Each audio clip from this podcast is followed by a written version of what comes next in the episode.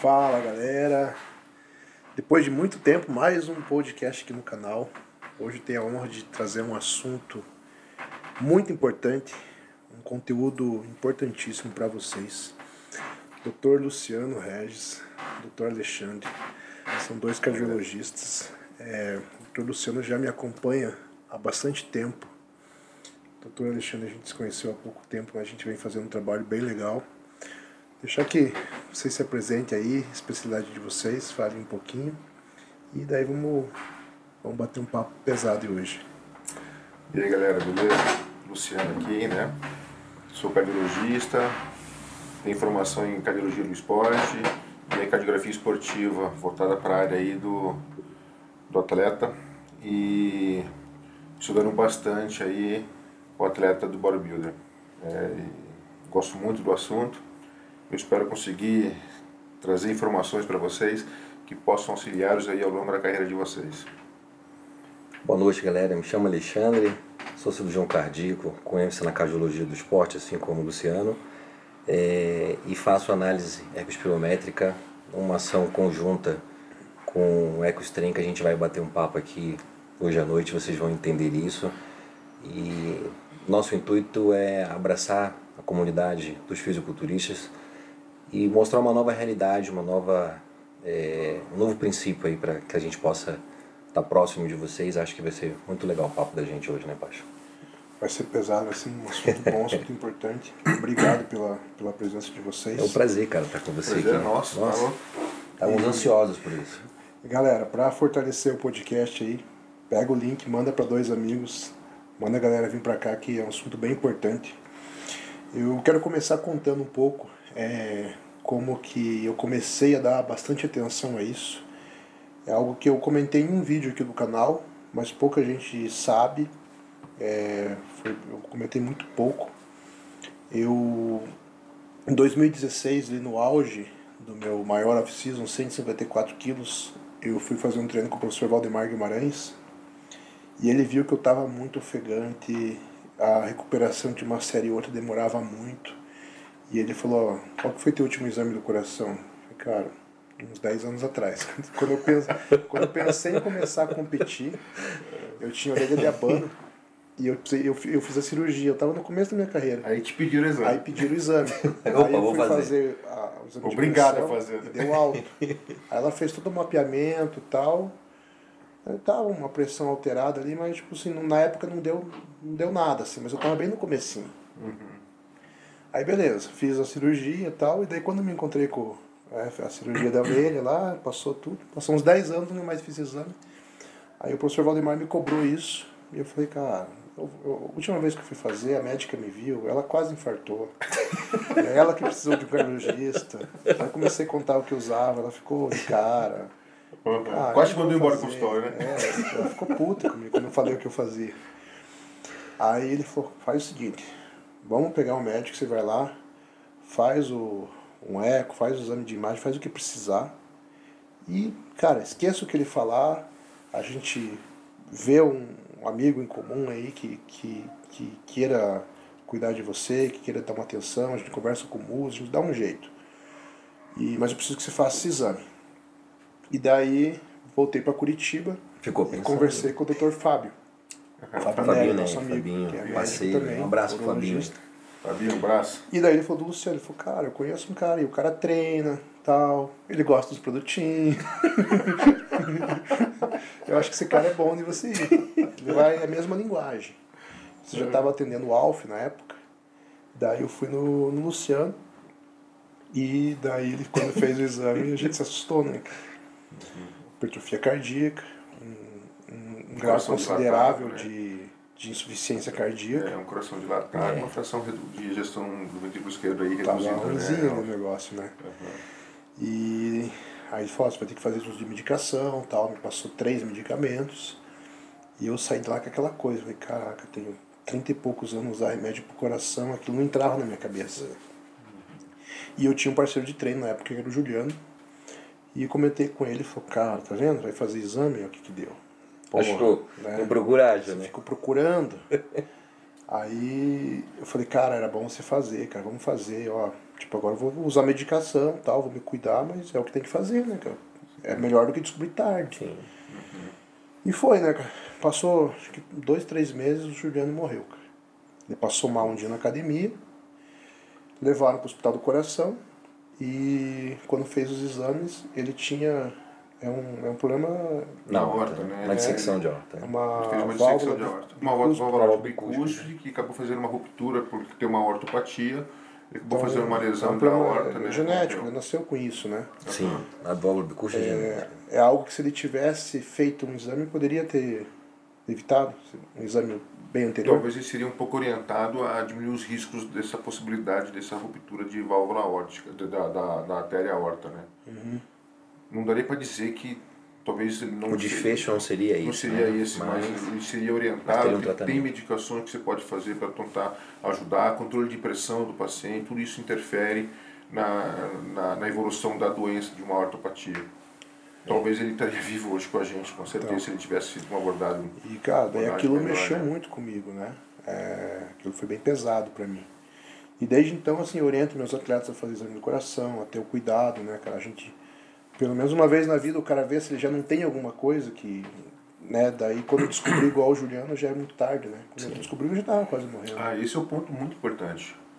Quando o cara vai começar a fazer um tipo de treinamento, ainda mais o cara que foca em campeonato, ou seja, o cara se torna um atleta, ou pelo menos um desportista aí de alto desempenho, a avaliação cardiológica é fundamental. Isso é fato. Porque às vezes o paciente tem história familiar já de doença e não conta, não fala, nem sabe que tem. E quando vai fazer um exame convencional mesmo, exame simples mesmo, né, um exame que a gente fazia, que acabou fazendo em você, Pacho, né? E a gente às vezes descobre que o pa- o paciente tem uma hipertrofia importante, às vezes o cara tem- já tem um grau de insuficiência, às vezes tem um problema de válvula, às vezes já tem uma horta que está dilatada, né? E às vezes tem que rever o tipo de treino desse paciente. Né? Então, sim, quando você descobre que tem alguma coisa, não quer dizer que você nunca mais vai treinar. Você vai tomar algumas certas orientações para você fazer o tipo de treino que talvez você esteja disposto a estar fazendo. Né? Às vezes o paciente já até tem já uma hipertensão que associada a alguns tipos de produtos que ele utiliza para aumentar o desempenho pode trazer risco para ele mais ainda. Então, fazer uma análise inicial é fundamental. E principalmente o ter o acompanhamento. Sim. É, isso é fundamental. O que a gente faz, né? Exames Isso. anuais. Eu acho que as duas coisas são dificilíssimas. Você ter a captação desse, desse atleta ou esportista, né? E dar seguimento, né? O que a gente conversa nesse esse acompanhamento longitudinal. Isso também é muito difícil, Pacha. A gente é, ter, colocar isso na, na cabeça do atleta, né? que ele precisa ter esse acompanhamento, esse longitudinal, é muito difícil. E, e isso que eu converso com você bastante em off, né? Assim, te parabenizar por essa iniciativa, onde ter essa preocupação com teus atletas, que você mesmo disse aqui pra gente agora que com o corrido do Júlio mudou a tua concepção de performance, né? Desse acompanhamento médico. Então acho que você é um dos coaches que abraçou isso hoje no Brasil, né? E está divulgando isso. A, a prova disso que a gente está sentado aqui hoje fazendo esse podcast Sentiu na pele, né, Pacha? influenciado também, sem dúvida nenhuma. Eu comento isso com os outros atletas que a gente está acompanhando o seu. Então, assim, eu acho que hoje a realidade é totalmente diferente do que temos referente ao Júlio naquele então de 2016, né? 2016. 16. Hoje a gente tem é, novas tecnologias. Hoje, falar em performance e não ter é, conhecimento de tecnologia dentro da saúde, dentro da medicina, é incompatível isso. né? Então, acho que hoje o que a gente vai conversar hoje à noite aqui é uma proposta é uma proposta realmente de mudar muitos muitos conceitos aí que já estão estabelecidos. Doctor, 2016, se eu não tivesse feito nada e continuasse naquela pegada, sem medicação. fazia essa pergunta. Eu sabia que ele ia Nós passaram aí Tem seis cinco- anos. Seis anos quase, né, Pacha? Como será que eu poderia estar hoje? Então, é, o Pacho já abriu para vocês que ele já teve um problema cardiológico, né? E quando a gente fez o exame do Pacholoc, ele tinha uma cardíaca com fração de ejeção reduzida em, em grau leve, mas já era uma insuficiência cardíaca, tá? Então a gente fez um atendimento para ele voltado para o paciente que tem insuficiência cardíaca e ele fez uma análise daquilo que ele realmente precisava, ele mudou totalmente a forma dele de pensar com, com o uso das paradinhas, né, Pacho? Fez uma redução importante, perdeu um pouco mais de peso e naquela época ele me falou que tinha mais um campeonato para fazer, né? Acho que você ia fazer mais um ou dois campeonatos. 2018, competi mais quatro vezes É. ainda. né? E depois ele ia repensar e talvez não competir mais. Se ele não tivesse tomado as medicações, essa evolução ia progredir cada vez mais e dependendo do grau de toxicidade que você teria com os dos anabolizantes, essa agressão poderia ser de forma muito agressiva para você, que hoje talvez teríamos um risco cardíaco um pouco mais Mais bem mais grave, com limitações importantes pra, até para atividades físicas. Isso não quer dizer que se você não fosse tratar hoje, começando hoje, você não poderia ter uma melhora. Poderia ter uma melhora, mas talvez não a melhora que você teve agora. Que a gente fez o exame do Pacho recentemente. Eu Três até meses falei, atrás, falei, né? Pacho, cara, não é você aqui, cara. Parecia um outro Esse coração. coraçãozinho que não é teu. Tu- é, é, reduziu cavidade, reduziu espessura, né, a fração, Fração de injeção. dele melhorou bastante. Hoje a gente considera a fração dele dentro da normalidade, do que é a normalidade. A gente fez a análise dele avançada, ele, né, tem alteração ali pequena, mas para aquilo que ele já tinha antes, né, a alteração dele que eu entendo é menor, apesar que a gente não ter tido uma análise dele naquela época de uma análise mais avançada do que a gente faz hoje, mas a gente compara com outros pacientes que fazem exame e análise que tem a fração de tinha na época, a gente sabe que a análise avançada era é, de alteração importante.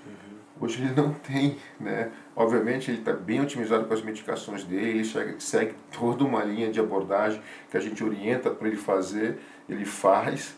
Então ajudou muito, com certeza.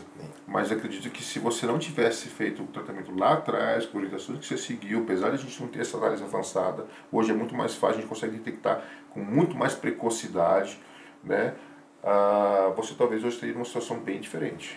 Bem diferente mesmo. E um ponto que eu acho legal é tem muito atleta que tem medo de descobrir alguma coisa e ter que parar de se preparar, de parar de ser atleta.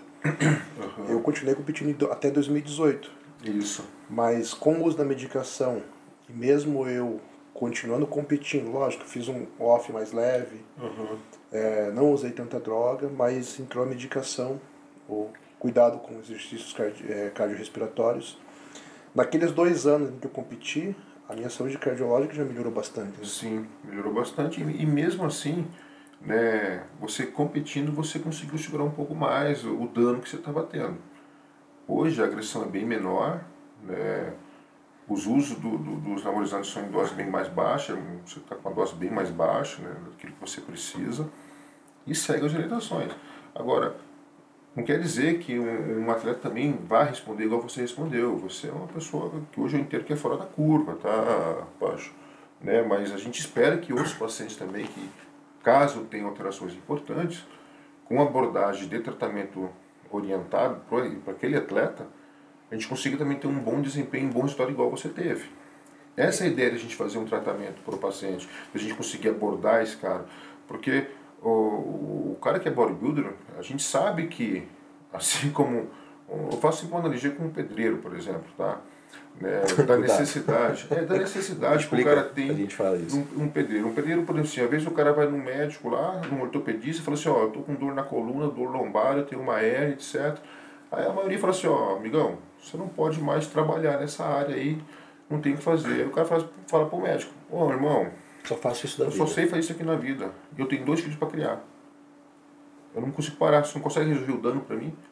Pô, se aquele cara entender que esse cara sobrevive disso que ele está fazendo, ele vai orientar esse paciente de uma forma correta. Fortalecer musculatura, melhorar com alongamentos, perder peso, etc.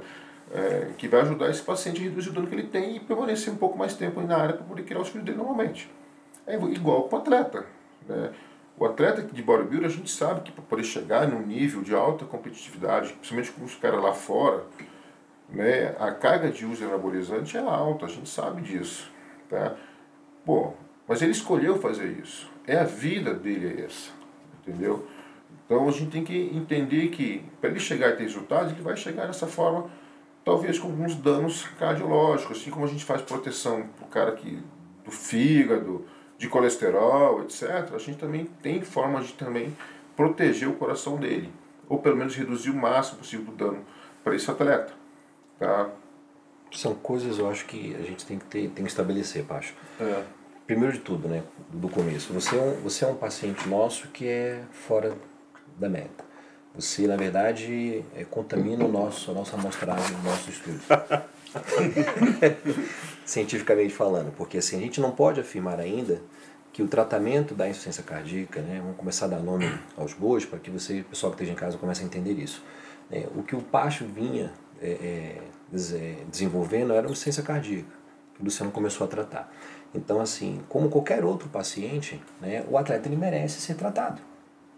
A função do médico é abraçar, né, acolher esse paciente, diagnosticar e tratá-lo, seja ele qual for, inclusive bodybuilding. Tenho certeza que muitos bodybuilders aqui que tiveram a possibilidade de procurar um médico, quando começa a falar, como você falou, foi fazer cirurgia, para o médico, o colega, o que ele está tomando, se é um cardiologista, muitos ele vai dizer assim, ah, amigão, só volta no consultório quando você parar de tomar isso. Uhum. Aí chegamos onde o Luciano está dizendo, onde é a profissão né, desse atleta, ele escolheu fazer isso e ele tem, o atleta tem ideia do que de onde ele está submetendo. Né? Mesmo no old school ele já, já tinha ideia não acho que tão, tão é, elaborada, tão aberta hoje como né, essa, essa nova geração tem agora.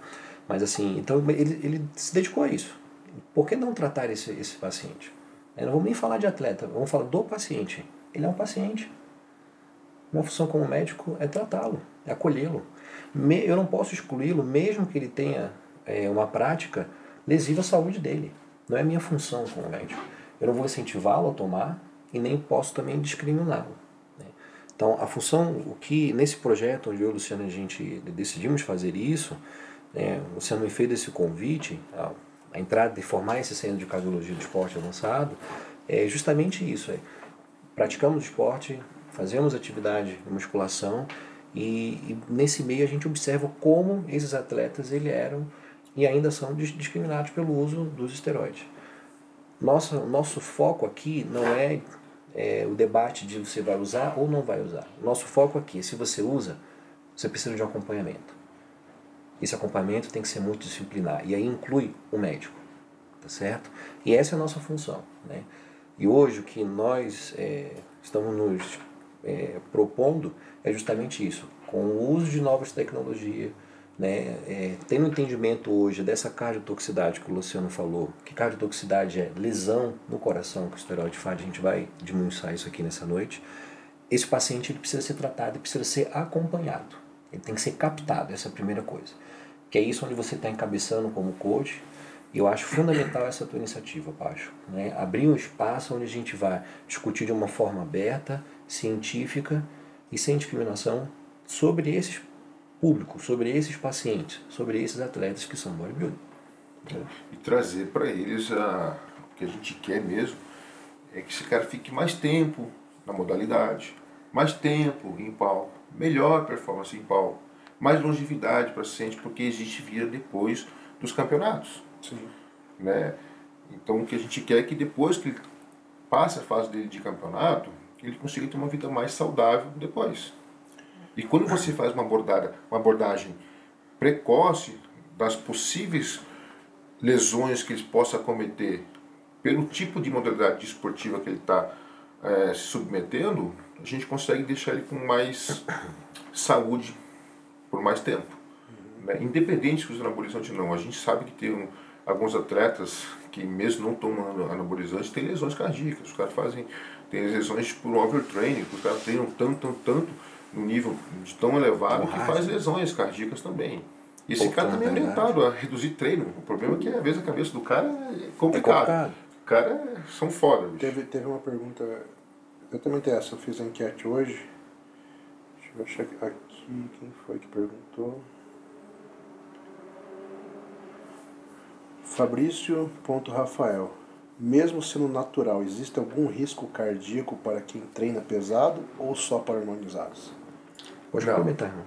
Com certeza existe. Tá. A, a grande questão é assim, né, quando o paciente vai fazer um tipo de modalidade de força, quando a gente faz uma análise cardíaca desse paciente, uma análise ecocardiográfica desse paciente, eu espero que esse coração esteja um pouquinho hipertrofiado, por adaptação ao tipo de esforço que está submetendo ao coração. Então o coração se adapta àquela força que ele está submetendo a essa carga de pressão no coração. E para ele poder vencer essa resistência, que a gente quando faz um, um, uma, uma atividade de esforço isométrico, você aumenta a resistência periférica. Então o coração para poder vencer essa força, ele tem que ter mais força para poder vencer essa resistência. Então ele se hipertrofia. Esse coração, desses caras que é natural, né, ele, não, ele vai estar acompanhado dessa hipertrofia, só que uma hipertrofia conceito. É, cons, é, conceito, vai, uma hipertrofia conceito, mas uma hipertrofia do atleta, que a gente chama de coração do atleta. Então ele vai ter que ter uma função ventricular sistólica normal e uma função diastólica normal. Quando a gente tem todos esses parâmetros que a gente anota, é, é, analisa isso, eu posso dizer que esse cara é um coração de atleta. Essa adaptação, essa hipertrofia é de coração de atleta. Agora, se esse paciente faz uma atividade física de alta intensidade, de alta intensidade, que é de força, e eu faço uma análise desse coração, e o coração vem com um coração dilatado sem ter hipertrofia, Entendi. esse coração não é desse atleta. Esse coração não é para esse tipo de modalidade. Aí a interrogação é bem grande. Tem doença aí. Uhum. Tem que investigar. É. Às vezes o paciente tem uma, uma, uma, uma carga genética para desenvolver doenças. Miocardite hipertrófica, por exemplo, é bem comum que confunde muito a hipertrofia da, da, do coração do atleta, até mesmo do coração de pacientes usuários de anabolizante, tá, que fazem atividade de força. Né? Tem outras doenças, né, que é, são cardiopatias, miocardiopatias, que podem estar presente genética. E às vezes o atleta nem sabe. Então, vai olhar esse risco. Agora, se ele é um coração normal, não tem risco familiar, não tem nada de carga genética, o cara só treina, o risco é pequeno, tá? mas não, não pode deixar de ser avaliado. Porque se ele faz uma hipertrofia ah, muito grande nesse atleta, tem que investigar a doença. Uhum. Só que se ele tem uma função ventricular sistólica normal, diastólica normal, é adaptativo. Está tudo certo. É. Tá tudo o, certo. o, que eu acho que é importante a gente é, diferenciar é coração de atleta é uma coisa, que é mais ou menos o que o colega está perguntando, né, o Fabrício. É, e a outra coisa é o coração hipertrófico, ambos são corações hipertróficos, tratando do, da modalidade powerlifting, que entra o fisiculturismo, é, mas a hipertrofia do uso dos anabolizantes, do esteroide, da testosterona principalmente, é totalmente diferente do coração do atleta. Né? Então, isso a gente tem que ter essa divisão muito importante na cabeça de vocês. Né? O atleta tem que entender que esse processo adaptativo que o Luciano está falando, da modalidade exercida pelo atleta, isso é o coração do atleta. Uhum. Né? Desculpa a redundância, mas para que vocês entendam que determinado de determinadas medicações, principalmente extras de testosterona, vão fazer que o coração tenha uma lesão, um dano, onde esse dano vai congruir com essa hipertrofia, né, um dano direto que a gente vai explicar no coração e um dano secundário na periferia desses, dos vasos desse, desse, desse é, atleta, que isso não é normal. Isso tem que ser tratado e tem que ser acompanhado, assim como também, como você falou, o coração do atleta. Então, vocês em casa terem essa divisão muito bem estabelecida é fundamental. Né? Não são coisas é, iguais, não, pelo contrário. Uhum. É, o que eu chamo a atenção aqui que muitos é, exames de ecocardiografia que não uso hoje a técnica avançada, né, que a gente chama de técnica avançada, que é a análise de strain e trabalho miocárdio. Né, muitos atletas vão fazer exames né, de eco normais, aí, que a gente chama de eco convencional, tem a, a análise da função sistólica normal, tem hipertrofia e tem análise da função diastólica normal. Mas quando faz o eco avançado, a gente percebe que já tem disfunção diastólica, a gente já percebe que tem disfunção sistólica, que não aparece às vezes no exame convencional. Daí a importância do paciente, desses atletas que fazem uso de anabolizantes principalmente, né, ter uma análise aí com esse tipo de tecnologia.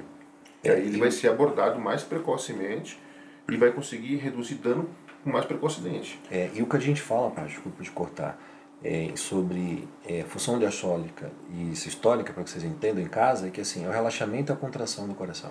Trocando mais ou menos uma linguagem é. para quem entenda. E o mais importante é o relaxamento desse coração, uhum. que é justamente essa deformidade, que é o strain que o Luciano, a gente, nós vamos explicar no decorrer da noite. Né? Então, essa deformidade é o fundamental, porque essa deformidade está relacionada à função. Né? E a perca de função é o que nos preocupa mais do que a propriamente a lesão propriamente estabelecida, que é o que a gente uhum. vai né, conversar com vocês. Então isso é importante também. É, acho que era legal a galera entender a diferença de um exame mais avançado E o, o, tradicional de quando eu a primeira vez era o exame uhum. tradicional, né? Isso, isso. Que o convencional que a gente o chama. convencional demoraria mais tempo para naquele exame a gente identificar alguma coisa. É, é que... aquele, aquele exame que você me falou de do, de torcer a toalha Não, é bem vamos explicar isso é legal. Vamos, explicar isso, isso é bem legal explicar. É, assim, a análise de strain nada mais é o strain é deformidade, tá? Então, quando o coração faz a sua contração, né, ele, ele, ele gira em próprio, seu próprio eixo e faz uma, relação, uma, uma, contração que vai fazer com que o coração torça entre si. Tá? Então a ponta gira de um lado, a base do coração gira do lado, e o coração ele faz esse tipo de contração, esse tipo, esse tipo de movimento. Então ele roda entre si e a ponta é o que mais gira. Ah, essa torção que você fala, ah, se você fizer análise só do eco bidimensional, a gente percebe que o coração, teoricamente, bateria como se fosse dessa forma, sem torcer. Uhum. Mas a gente descobre, né, sabe que não é assim que funciona. A gente sabe que não é assim que o coração contrai. Ele contrai de forma torcendo. É como se você pegasse uma toalha, você amassasse a toalha e seria um número X de, um número X de volume de, de água da toalha. Agora, se você pega uma toalha que você torce, sai muito mais água ali, o volume da toalha. Então o coração ele trabalha nesse sentido para quê? Para poder aumentar a performance dele. E a água seria o sangue que a gente está falando. A água seria né? o sangue, no caso. Né? E o strain, para análise avançada, né, que a gente sempre comenta, análise avançada, análise avançada, strain, trabalho miocárdico, o que, que é? É uma tecnologia que surgiu em 2018, um strain há mais tempo, com certeza, mas o, o análise do trabalho miocárdico a partir de 2018.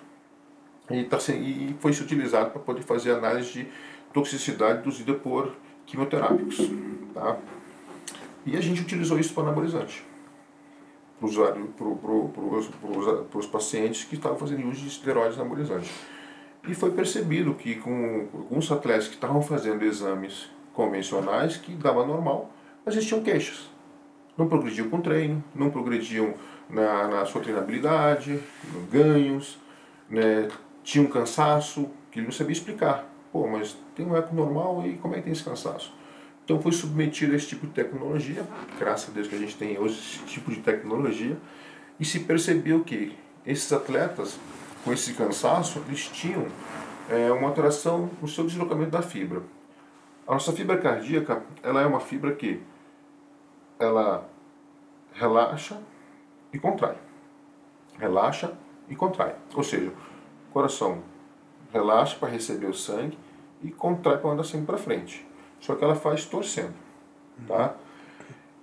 Com essa tecnologia a gente consegue medir o deslocamento da fibra. Essa fibra pode deslocar rápido e voltar rápido. Opa, bem eficiente. Ela pode deslocar rápido e voltar lento. Alteração de disfunção diastólica. Alteração do relaxamento.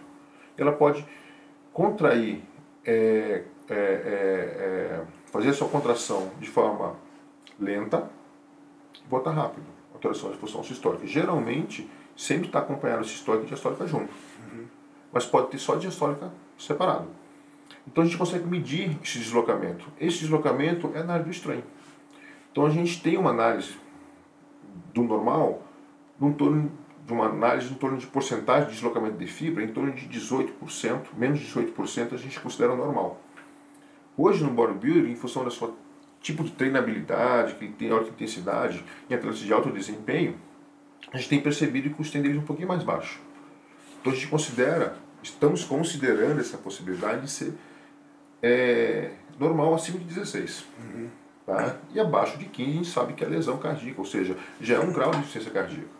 Então hoje o boom de, de, de usar de esteroides está também fazendo um boom de pacientes com insuficiência cardíaca.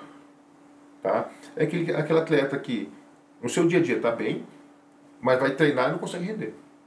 Ele percebe assim, puto, o, o espaço entre um treino e outro, de uma série e outra, está muito mais espaçado, não está conseguindo recuperar, a recuperação é mais longa, e não consegue produzir com carga. Fazer, o que está acontecendo?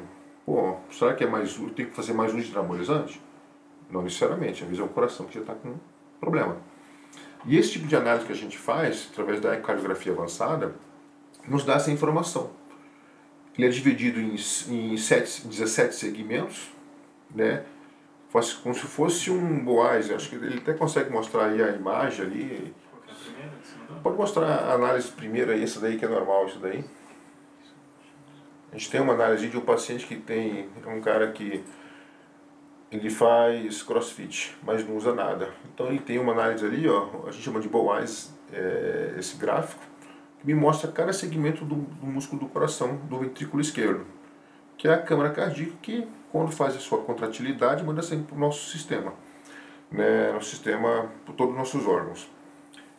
Quando está tudo vermelhinho, é porque tem um coração normal, tá? Então cada pedacinho que tem ali tem a ponta, tem as regiões apicais, regiões médias regiões basais do coração. É como se eu tivesse pego o coração, essa imagem aí, e achatado o coração do paciente. Aí eu consigo ver ponta, região média, região apical, média e região basal. Cada segmento desse me mostra como que estão tá essas paredes. Quando o paciente faz uso de anabolizante, essas, essas alterações mudam a cor começa a reduzir pelo, pelo software que, que, que analisa isso, a gente consegue perceber que tem uma redução do strain do paciente, dessas paredes. Eu sei que tem lesão. Tá? Então assim que a gente consegue analisar com análise avançada. E o trabalho miocárdico também me mostra essa informação. Tá? Tem uma outra imagem ali, só que a outra imagem já é de um, de um atleta. Vamos botar a imagem do atleta, de um atleta que tem lesão. Ó, essa é a imagem de um atleta que tem lesão. Tá? Essa é a imagem que o atleta que tem lesão. Tá? É uma imagem que tem um strain reduzido e a, a eficiência mecânica desse atleta também é reduzido, que é o que o trabalho miocárdico me dá. Tá? Que nada mais é do que me dá uma analogia com o consumo de oxigênio dessas paredes. Tá? Se está consumindo de forma diminuída, vai reduzir o trabalho miocárdico do paciente, reduz o trabalho miocárdico e reduz a, a performance desse músculo cardíaco. Se reduz a performance do músculo cardíaco, com certeza esse atleta não vai ter um bom desempenho de treino. Se não tem bom desempenho de treino, não vai evoluir. É assim que a gente consegue analisar. Esse é todo o propósito de análise do músculo cardíaco através da técnica avançada. Que, detalhe, esse paciente fez o exame e o exame dele convencional, normal. E ele tem queixa. É, eu acho que, que o, o, importante para quem está em casa, pessoal, entender esse, essa nossa. É, o, que, o que o Luciano está tá falando para vocês é que o eco avançado é o que? É uma tecnologia onde conseguimos ver essa deformidade do coração. Uma ideia de que o coração é como se fosse um kimono, né? As, as, as fibras elas são entrelaçadas, tem uma disposição de dentro do coração para fora e de fora para dentro no seu na sua composição, para que vocês entendam. Imagina um kimono está entrelaçado aquilo dali, né, onde você tem uma eficiência nesse giro dele. E o coração, para que vocês entendam, como você falou, não bate assim, ele bate rodando. E essa avaliação dessa rodagem, entre aspas, do coração, para que vocês entendam em casa, nessa rotação que ele faz, é uma deformidade que a gente vai ter que analisar. E isso a gente não conseguia fazer antes. Então, muitos de vocês em casa, que foram em casa, esses atletas, é, em casa, que foram ao médico em casa, que estão vendo a gente. E que alguns deles vão dizer assim, não, mas o meu, meu eco, alguém que esteja a gente, não, mas eu fiz mês passado um eco que o cardiologista falou que meu coração tá bom, só tá alterado hipertrofia que é do, do bodybuilding, que, é, que eu sou, que é eu tô dizendo que é o coração da terra. E não é isso, gente.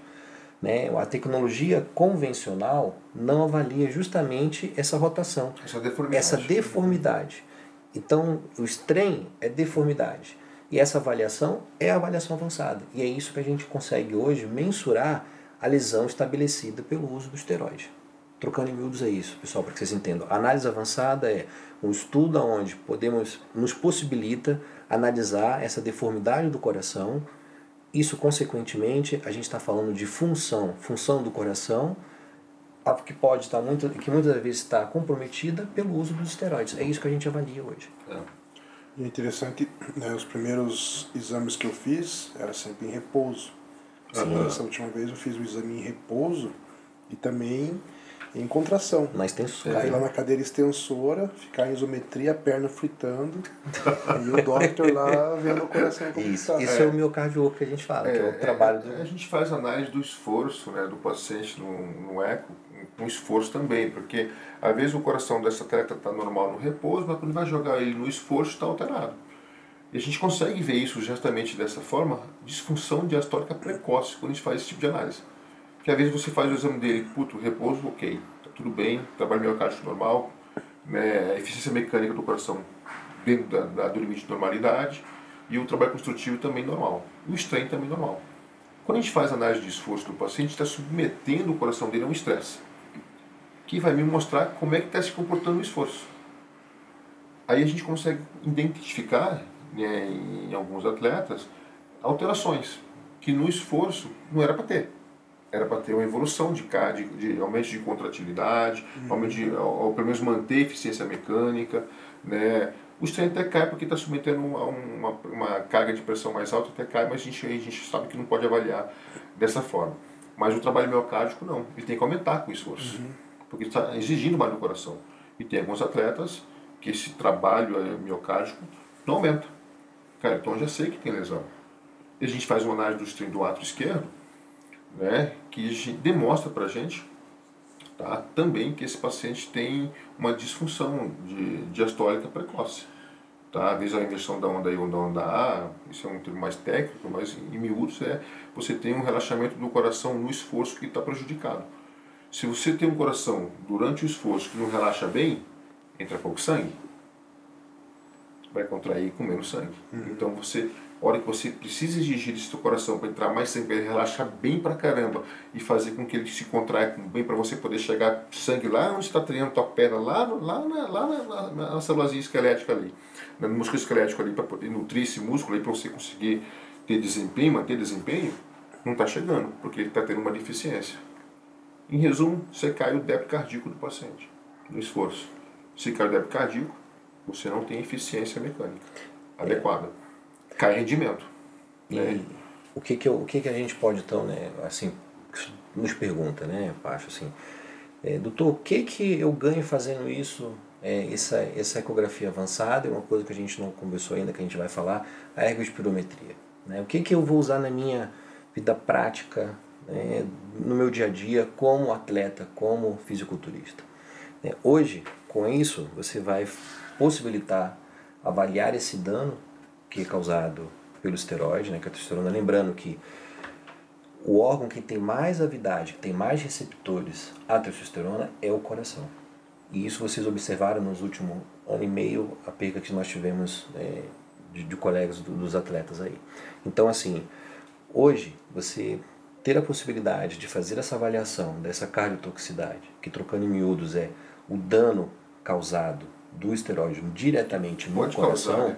Né, que pode causar, que a gente observou é, que mais de 99% dos nossos pacientes, né, e uma amostragem, junto com o grupo que a gente tem, que a gente vai conversar aqui também, são mais de 800, 800 atletas, né, e a gente percebeu que existe o dano sim. Né? Então, assim, é. a prática, a mudança, a, o que vai mudar hoje é que eu consigo mensurar isso, eu consigo avaliar o protocolo. Por exemplo, hoje temos atleta, teu atleta hoje você programou para ele é, que ele vai, daqui a dois meses ele vai subir, né, temos o campeonato e você vai dar toda uma performance para ele. Passou essa, essa fase, ele subiu, o rendimento dele, a performance dele, você vai fazer o teu julgamento, acho, ver onde tem que melhorar ou não, chegou ao objetivo. Vamos agora mensurar o efeito desse meu protocolo no coração desse meu atleta, desse meu paciente, né? desse teu atleta e desse meu paciente. Então hoje a gente consegue fazer é, de uma forma palpável se esse protocolo seu gerou um dano ou não. E a nossa preocupação não é com dano já estabelecido que já diagnosticamos antes de fazer essa preparação. É saber se essa nova performance que você atribuiu a esse atleta, esse teu tratamento agora, esse protocolo, não gerou o quê? Uma perda de função. Se o coração está compensando, está realmente suprindo a necessidade do atleta e não houve um agravamento dessa lesão e não teve ou não teve perca, principalmente de função, isso dá uma margem de segurança e a gente dizer assim, opa, esse protocolo não causou dano nesse momento ao meu atleta. Então a gente consegue hoje saber o momento aonde vamos ter que reavaliar, sentar, você vai chegar com o atleta e vai dizer assim, olha, risco-benefício, vale a pena o que a gente está uhum. fazendo? É isso mesmo que você quer? Como o Luciano falou, temos vidas depois né, do bodybuilding. É, é isso, é esse risco que você quer correr? Essa decisão é de comum acordo, ela é dividida. O nosso intuito não é incentivar esse atleta a usar o esteroide e também nem discriminá-lo, como eu disse anteriormente, mas sim é tratá-lo e mensurá-lo e dividir isso com vocês, né, junto com o coach e com o atleta. Olha, temos ou não temos um agravamento, uma piora nessa função do miocárdio, do coração desse teu atleta. Então isso, isso é inovador hoje, entende, Pacho? Então acho que hoje a gente consegue, o que nós estamos é, propondo hoje é sair dessa, dessa escuridão, sair desses protocolos onde você não consegue mensurar o dano que está causando no coração. Hoje a gente não, hoje a gente não, não tem mais cabimento a gente falar isso. Hoje possuímos técnicas, hoje o que estamos fazendo aqui em Curitiba, e muitos atletas de fora estão vindo, né, avaliar justamente esse dano. Então a gente hoje consegue palpar isso. A gente consegue ter uma ideia se ele pode progredir na carreira, ou dependendo da resposta, olha, você chegou para você aqui, tá, tá crítico. É, isso é um ponto importante. Quando o atleta pergunta que benefício que ele vai ter fazendo esse tipo de análise, né, cardiológica e acompanhamento é justamente trazer segurança para ele, no sentido de tá lesionando muito, talvez ter que rever conduta. Não está lesionando tanto, mas está lesionando, colocar a responsabilidade em cima da mesa, colocar a carta na mesa. Você quer prosseguir com isso aqui? Tem lesão, mas não foi tanto. E cada atleta reage de uma forma. Tem pessoas que vieram com a gente em, em doses altas de anabolizante e a lesão do cara é pequena. E eu achei que nós usamos é. menos é mais hoje, né? É. Hoje, às vezes o paciente já está com uma carga alta de anabolizante, o cara quer usar mais ainda achando que, que ele não está rendendo porque a, a texto não está boa, tem que subir mais ainda. Às vezes não é isso. Às vezes o que o cara tem já é uma lesão cardíaca estabelecida. E que a gente consegue abordar com medicamentos, com orientações, né, e reduzir esse dano para esse paciente e às vezes até reduzir a carga de anabolizante dele para trazer ele para um ótimo daquilo que ele vai conseguir desenvolver sem ter tanta alterações estruturais cardíacas, sem, perder, sem ter tanto dano e com mais eficiência em treinabilidade para aumentar o rendimento dele nos treinos. Se você tem um, um cara que é fisiculturista que treina mal, não cresce. Cresce Isso mal. eu acho bem legal. É? Na época que eu estava lá com 150 quilos, a gente é, é guerreiro, é cascudo, é resiliente. Sim. Então, o atleta tende a achar que algumas situações são normais. Por exemplo, eu ficava ofegante, eu não conseguia subir um lance de escada, eu ficava ofegante. Os meus treinos, o que, eu tinha que fazer? Eu comecei a ter que aumentar cada vez mais intervalo, estímulos uhum. mais tensionais, não conseguia fazer séries mais longas, não conseguia fazer um bisete, porque eu parecia que ia infartar, né? Aí o atleta sempre tem na cabeça, não, mas é porque eu estou muito grande, eu estou muito pesado, pesado, então tem que mandar sangue para comer, por isso que acelera, Come por muito. isso que a pressão fica alta. Uhum. É, então você passa a achar que é normal, ser ofegante, Sim. né, a, a ter apneia durante o sono, é, dificuldade para falar, para formar uma frase inteira, o cara já tem que respirar fundo. É. eu não uma eu vou falar sobre esse assunto e depois eu quero deixar uma pergunta que é uma dúvida que eu tinha na época. Mas é, com o uso da medicação, hoje eu não tenho mais sensação. Hoje eu consigo trabalhar séries mais longas, é, eu consigo. A minha recuperação melhorou entre uma série e outra, o inchaço que eu tinha nos, nos pés, na canela diminuiu. Então isso tudo vai estar ligado à minha insuficiência. Isso. A tua insuficiência cardíaca. É, o, o que, isso é o nosso, nosso é, pão de cada dia no consultório. Passar pro para o fisiculturista que essa falta de ar, que esse cansaço, né, essa falta de rendimento, essa de, esse, esse tempo maior entre uma série e outra, isso não é normal. Isso nada mais é do que a insuficiência cardíaca que Sim. ele está desenvolvendo e que ele não está tratando. Então, o que foi feito com você, Pacho, é, foi tratada a insuficiência cardíaca que você começou a desencadear naquele momento em 2016. O Luciano começou a tratar a tua insuficiência cardíaca. E você teve uma melhora, uma resposta clínica. Isso é fundamental. Né? E o que a gente está observando no, em muitos outros atletas que você nos trouxe né, ao consultório e outros que, que, que vêm. Então, hoje tratamos a insuficiência cardíaca, baseado em quê? Nos protocolos, né, nos guidelines da, da insuficiência cardíaca. Hoje, esse protocolo trata a insuficiência cardíaca. E não pensem é, que nós estamos sozinhos. Né? Temos um grupo, o grupo é muito forte. Doutora Renata Castro, precursora de, de muito do que nós estamos falando aqui, junto com o doutor João Gifone, ambos no Rio de Janeiro. É, temos o Vidigal em, junto com, com o Pedro em Pernambuco, temos o Jean aqui que está no interior em Londrina. É, então, assim, somos um grupo, é, aonde estamos começando a propagar isso, né? E estamos fazendo análises científicas. Então a gente está um pouco desmistificando muito que muitos artigos estão é, falam que a testosterona não causa nenhum mal, a testosterona é boa. Indiscutivelmente que a testo ela é boa. Há uma fase que a gente chama, é um casamento na, na lua de mel, onde a testosterona só vai te causar coisas boas. Né? Melhora do trofismo, melhora do teu tônus muscular, melhora do teu libido. Só que isso, no decorrer do tempo, melhora de performance. Só que, o coração trabalha melhor, tudo fica melhor para. Só que no decorrer do tempo, o uso dessa, dessa testosterona, ela vai te causar dano, que é o que a gente está falando em mensurar isso hoje.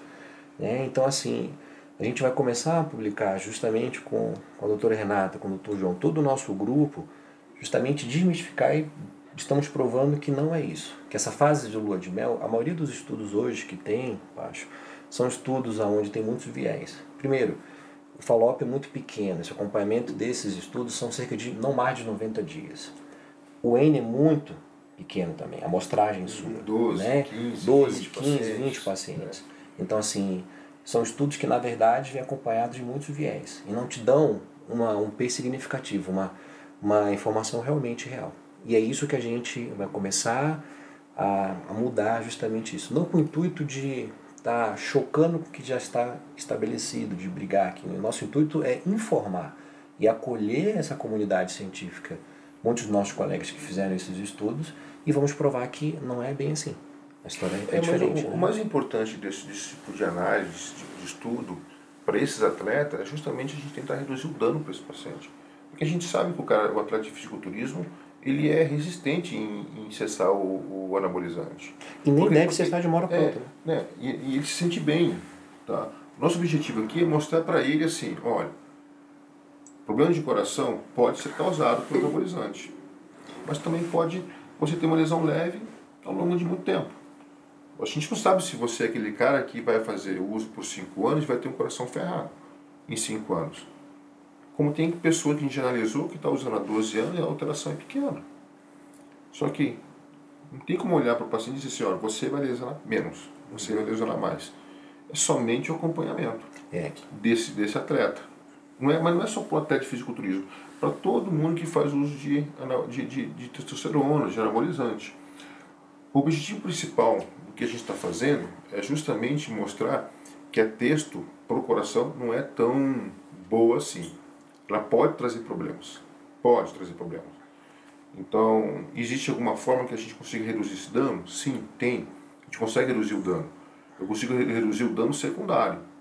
O dano primário, que eu sempre comento com o Alexandre, que é a lesão direta da texto do músculo cardíaco, a gente não consegue tirar. Só vai conseguir tirar do atleta se ele suspender o uso. Não é que a gente vê no dia a dia. Os caras nem pensam em parar.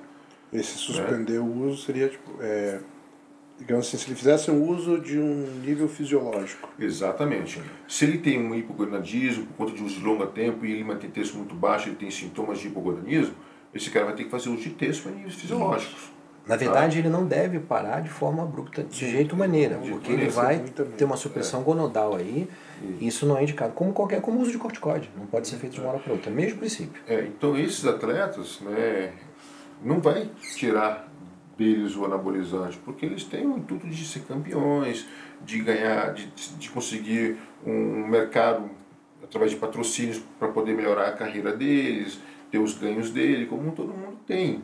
Como assim como o médico trabalha para caramba para poder fazer um plantão, está na residência, dorme 3, 4 horas por dia ao longo de 2, 3 anos estudando. Tem um dano para a gente isso aqui. Não é saudável dormir 2, 3 horas por dia, né, que eu já fiz isso muitas vezes. Né? Isso não é saudável. Se eu persistir nisso aí. Ainda fazendo. Né? É. Mas se a gente persiste nesse tipo de, de, de, de, de modalidade de trabalho, eu também vou ter um dano por conta disso. Eu aumento meu, meus fatores de risco. Eu aumento o risco de ter um AVC, de ter infarto, de ter arritmias. Né? Eu fico mais propenso a ter hipertensão. É, muito mais. O entende? que a gente. Né? No, no atleta de bodybuilder, né, o problema dele é o uso abusivo da testosterona.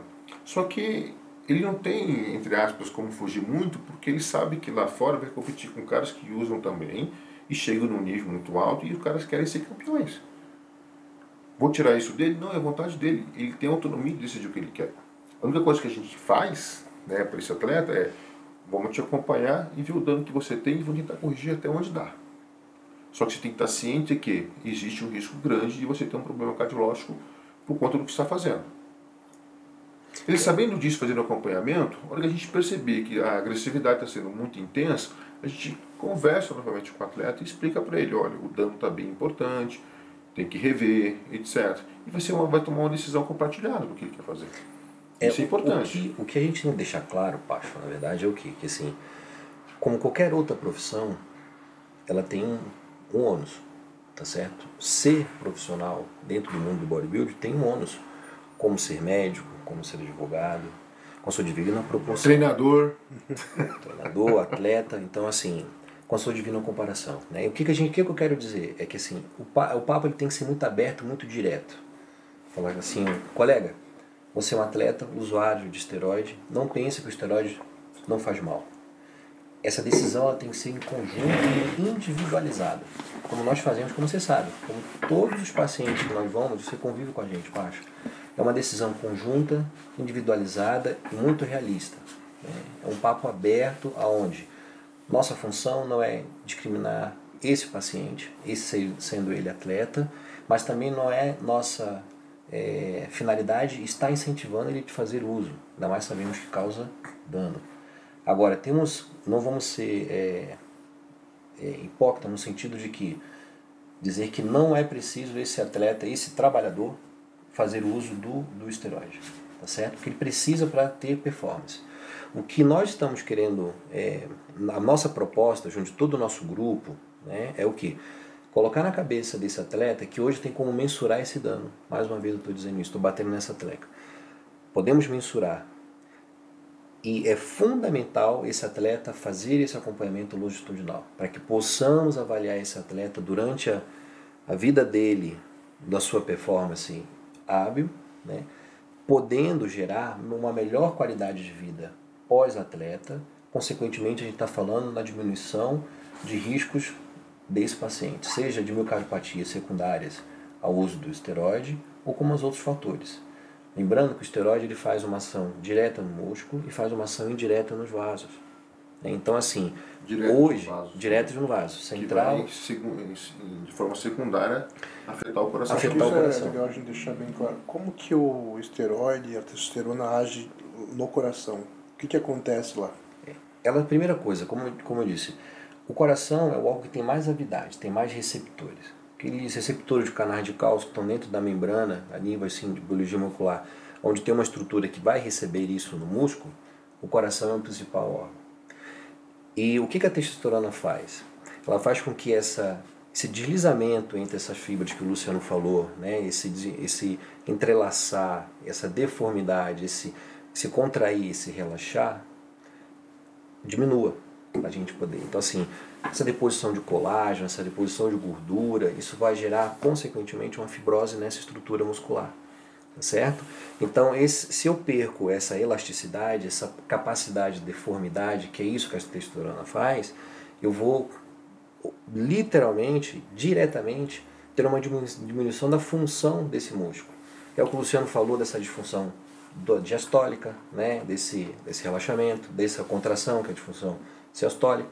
sistólica. Então, para que vocês entendam, é que ele se liga de uma forma ao coração, onde eu perco essa capacidade de o quê? De contrair e de relaxar. Essa uhum. deformidade do caminho, ela, ela é diminuída. Cria fibras, né? Fibras e colágeno entre as fibras. Então, ela faz com que você tenha uma dificuldade de deslizar essas fibras cardíacas para poder fazer o, a, a, a, a, ação de contração e relaxamento. Mas ela tem, tem um outro tipo de ação também. Ela também faz uma, uma toxicidade direta, uma ação direta na célula, que faz com que a célula perca a sua função de contrair e relaxar.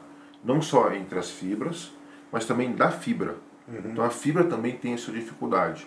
Tá? Uma das possibilidades é o excesso de cálcio dentro da célula, que o texto acaba fazendo para a célula do miócito ali e lesionar e pode fazer morte celular, que aí você perdeu realmente de fato uhum. toda a capacidade dessa fibra trabalhar porque você está matando a célula, e a outra você tem uma dificuldade com que essa fibra tenha a capacidade de contrair adequadamente. Então atua dessa forma. A ação secundária ou ação indireta, que eu falo muito com o Alexandre, a gente fala muito nisso, né, Alexandre? É. Né, é ação direta nos vasos. Porque quando você faz uma, uma ação com o uso da testosterona, você não tem só hipertrofia dos músculos esqueléticos, tá? Você também tem uma hipertrofia dos músculos lisos, que faz justamente a composição das artérias. Isso faz com que você reduza o calibre, o lume do vaso. Principalmente a parte de dentro da artéria. É, e, e faz com que você aumente a resistência dos vasos. Se você está aumentando a resistência dos vasos, quem que vai sofrer lá, lá, lá em cima? O coração. O coração fala assim, putz, cara, o cara tá fechando lá embaixo lá. O cara tá fechando lá embaixo. Gente, tem que fazer mais força. O que o coração faz? Hipertrofia. Para trabalhar um pouco, poder vencer essa carga de, dessa resistência que tem. Tá? Só que, juntamente com as alterações de fibra entre as fibras cardíacas, você faz uma hipertrofia toda irregular, que não faz com que você trabalhe adequadamente essa função de relaxar e contrair. Então você acaba fazendo uma lesão secundária também por conta disso. Faz essa hipertrofia toda irregular. Então, hipertrofia no, no, no paciente usuário anabolizante é diferente da hipertrofia do coração de atleta. Uhum. O coração do atleta, as fibras estão trabalhando bem, o músculo está trabalhando adequadamente, relaxa bem, contrai função. bem, não tem perda de função, está tudo bonitinho. Agora, quando você faz uma análise ali, que você vê ali que já tem algumas alterações estru- estruturais ali da função, eu já sei que é doença. Que pode ser de anabolizante, pode ser de hipertensão, ou pode ser de uma doença genética, tem que investigar. É isso, esse tipo de análise, de acompanhamento, nos permite ter essa, essa avaliação do atleta. É, e saber então, o que, que a gente está querendo dizer? Que muitos atletas, né, o, o paciente usuário de esteroide, ele às vezes ele tem um acidente, um rompimento de uma artéria, né, uma dissecção da horta, é proveniente dessa ação direta, secundária, lá dentro da artéria que o Luciano está explicando. Então, esse rompimento dessa artéria, essa fragilidade dessa artéria, é ocasionado pelo depósito justamente desses receptores desse, desse esteroide, principalmente a testosterona. Então, não achem também que o, o acidente, né, o rompimento, essa dissecção dessa horta não é pelo uso do esteroide. Bom, isso também. ligado à hipertensão, né? Às vezes o cara é até fumante, eu já vi atletas, os atletas que chegam pra gente que são prós, os caras já são atletas mais que não fazem uso de, de, taba- de tabaco ou outros tipos de, de drogas ilícitas ali, né? Mas o- eu recebo atletas que às vezes faz, são usuários de, de, de produtos ilícitos que vai também acelerar o processo dele ficar mais doente O ainda. cara, quando não- não é atleta 100%, É. aí tem balada, Balada, Balada, balada, cheira bala, bala, bala, metanfetamina, doce, Aí é um drogas aí. problema, né? É um grande problema. Esse atleta aí Isso Por exemplo, se se eu sou um cara que treina um cara desse, eu fico sabendo disso, meu amigo, você não serve. Tchau, tchau pra você. Ou ele muda ou não vai. Não tem como você ter um atleta desse. Esse cara não é atleta. É, o atleta é é- disciplinado. O atleta é focado naquilo que é de objetivo. Então esse cara realmente não é atleta. Acho que uma palavra que resume um atleta é comprometimento, Sim. discernimento. Se não tem isso, não é atleta. A gente falou da, de como a texto age, né, como o esteroide age.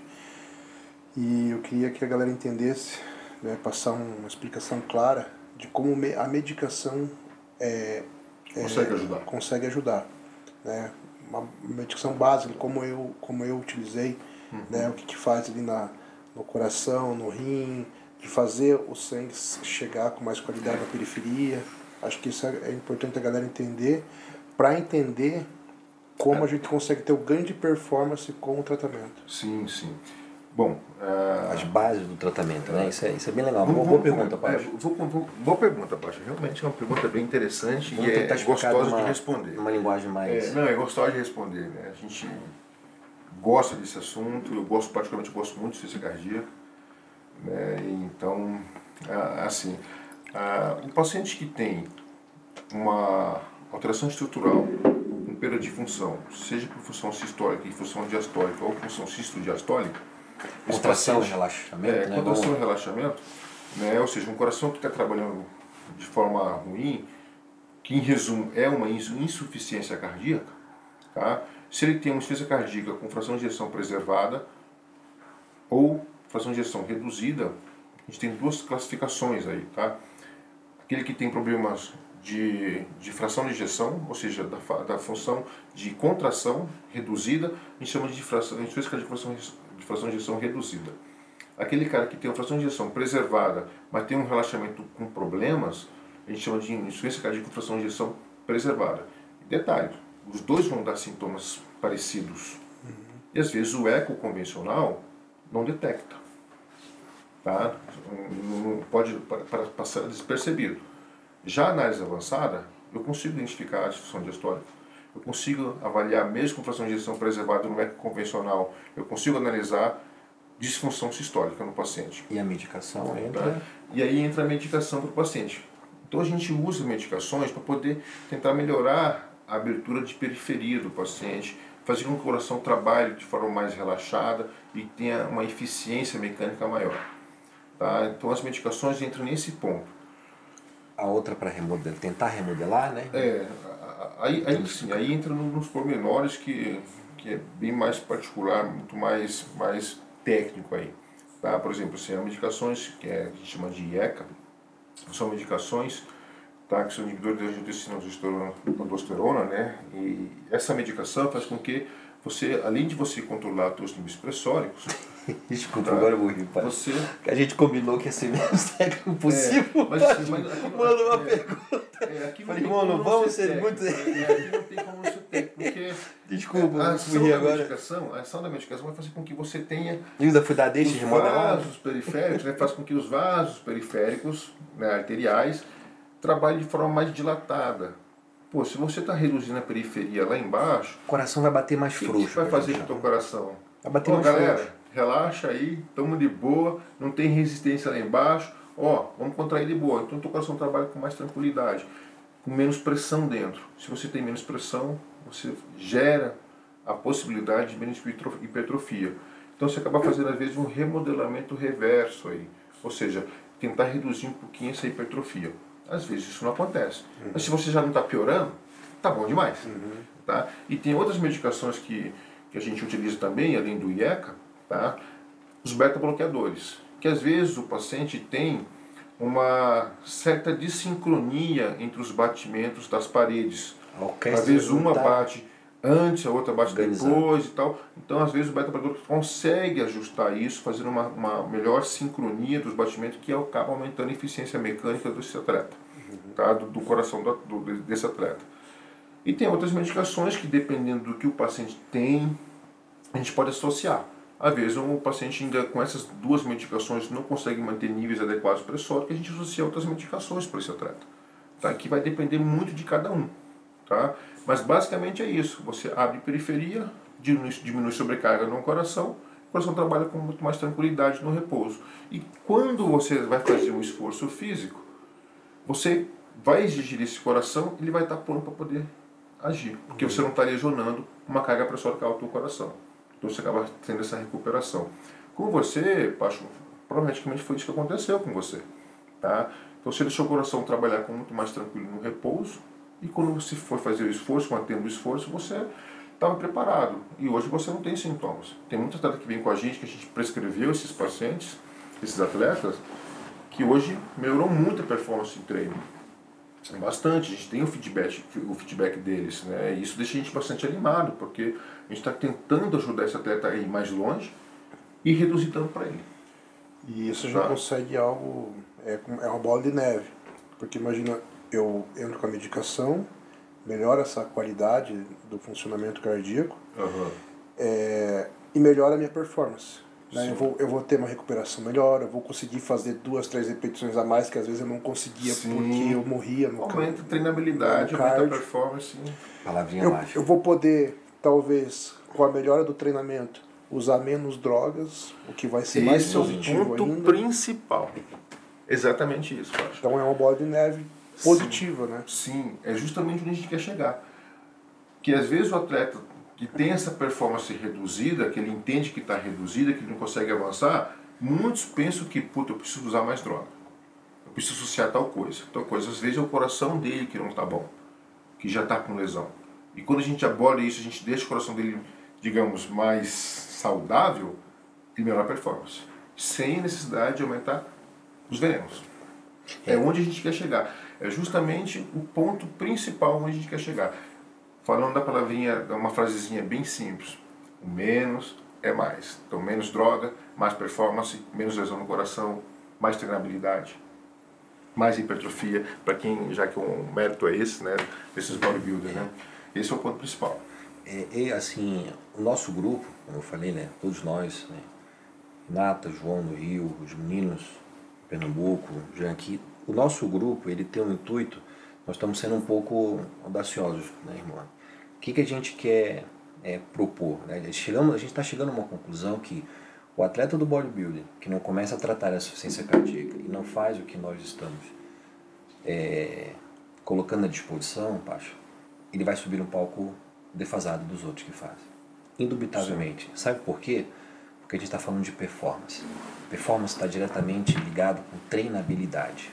E agora a gente vai entrar um pouquinho dentro do mundo da ergospirometria, onde o nosso tratamento, né, no, no, centro do nosso grupo da cardiologia avançada, nós montamos um, um sistema onde temos técnicas de avaliação avançadas que incluem a, o eco-strain, né, esse eco avançado, e avaliação ergospirométrica voltada para a treinabilidade. É, então, assim, os dois exames eles se casam. Um tá... É, além desses dois exames que ele está falando que a gente tem, os dois se casam, de fato a gente consegue ver se essa lesão do coração dele é, é importante ou não com a ergospirometria, porque a gente está vendo o desempenho dele diretamente com a ergospirometria. Só um pouquinho mais para frente. Tá? A gente consegue ver com, com, essa, com a ergospirometria e vai mostrar para mim como, como, como a gente consegue melhorar a performance dele.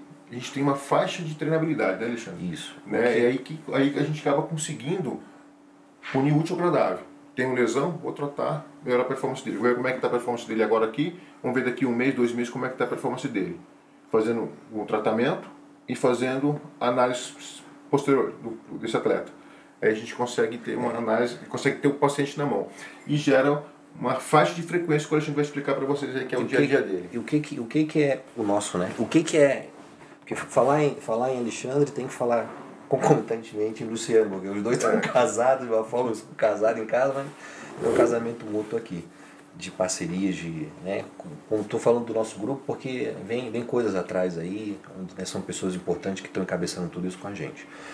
Então, assim, que eu disse hoje aqui. É, o, o, por que eu disse para você, acho que a gente está sendo um pouco audacioso em dizer que o atleta que não faz isso, ele vai estar tá defasado, ele vai subir no palco diferente. Porque a gente está falando de treinabilidade, estou falando de performance. E o atleta que faz isso, ele vai ter uma melhor performance. Dentro dessa performance, dessa melhora, entra um conjunto de coisas, né?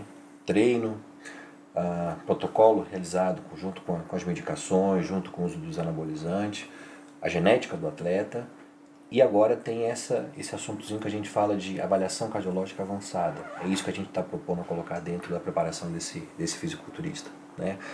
E porque conseguimos agora mensurar, ou seja, aquela lesão, aquela estrutural que o Luciano avaliou, eu consigo mensurar metabolicamente, ou seja, a função disso daí no dia a dia do atleta. Eu vou ter a repercussão real com a ergospirometria. Porque eu consigo, a ergospirometria, ela me traz o quê? Umas variáveis com análise do VO2 máximo desse paciente, que está relacionado diretamente ao risco de mortalidade. Eu consigo mensurar. Descartar doenças cardíacas e pulmonares desse paciente, desse atleta, tá certo? Que alguns deles podem estar associados com isso. E eu consigo dar uma faixa de treinabilidade para esse atleta. Eu vou começar a tirar esse atleta da zona de conforto dele, onde são cinco zonas, né? onde a gente fala que aí é fundamental você ter a faixa do primeiro limiar.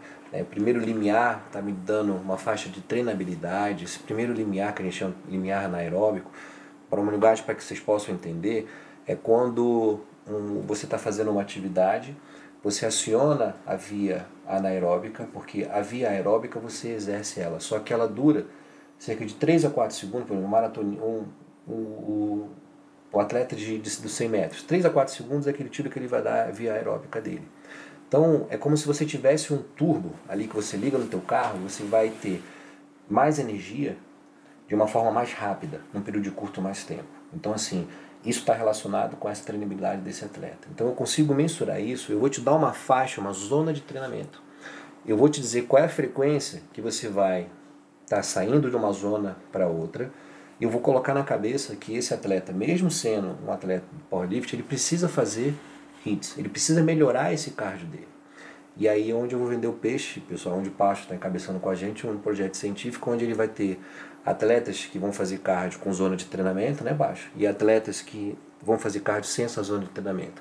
E a gente vai avaliar esse VO2 máximo, esse primeiro limiar, essa performance e vamos comparar esses dois atletas. E a nossa perspectiva é que esse atleta que tem zona de treinabilidade, ele vai ter uma melhor performance, um melhor rendimento. Vocês entenderem, galera, é, o último exame né, que eu utilizei essas técnicas avançadas, eu saio de lá sabendo qual faixa, qual zona de treinamento eu vou queimar mais gordura, qual faixa de treinamento eu vou queimar mais carboidrato. Né? E meu exame, apesar de ter melhorado, meu cardio, meu treino de cardio não estava em dia, né? Isso, porque você é, não estava dentro dessa zona. Que, né, eu tava tempo sem fazer cardio, então isso era o, algo que eu prometi para eles que eu ia melhorar. Então, eu sei ali a zona que eu tenho que trabalhar e o combinado que a gente teve de pelo menos uma vez na semana eu fazer o treino de HIIT, né? Porque geralmente o bodybuilder, o que ele faz? Ele não controla, né? Ele, ele sobe na esteira, faz aquela caminhada lá, tranquila, e fica Mas ele não tira uma zona, uma faixa de frequência hábil para que ele tenha esse cardio efetivo. Isso, né? É, ele, ele, ele tem queima dele. de gordura, mas ele não melhora o desempenho cardíaco. É, desempenho, e se você não aumenta o desempenho, você vai ter na mão. É, o importante é. do cardio, né, em, é, seja ele realizado numa esteira, numa bike, no elíptico, é que você tem uma zona de treinamento.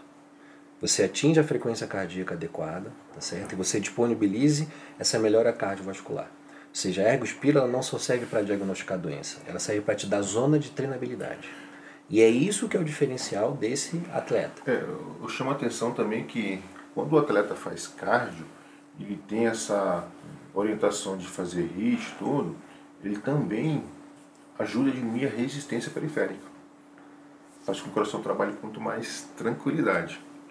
Daí, por isso que a gente, quando vocês vão lá com a gente, a gente bate muito no cardio. Tem que fazer cardio tem que fazer, porque você está ajudando que, que a tua periferia não fique tanto fechado. Ela abre um pouquinho mais. É. Ela faz com que você de, reduza essa resistência para o coração trabalhar com muito mais leveza. Se ele trabalha com mais, mais uma vez, se ele trabalha com mais leveza, menos sobrecarga nele, menos hipertrofia, mais ele fica repousado, mais menos você causa dano. É, eu, não, eu não sei se você tem essa dificuldade com teus atletas, para colocar na cabeça deles que o cardio não vai emagrecer ele.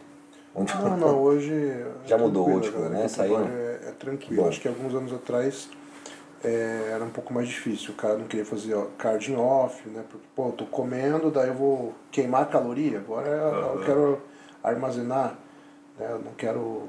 Eu tô empurrando comida aqui, então não quero gastar à toa, né? Tipo, ele tinha essa visão.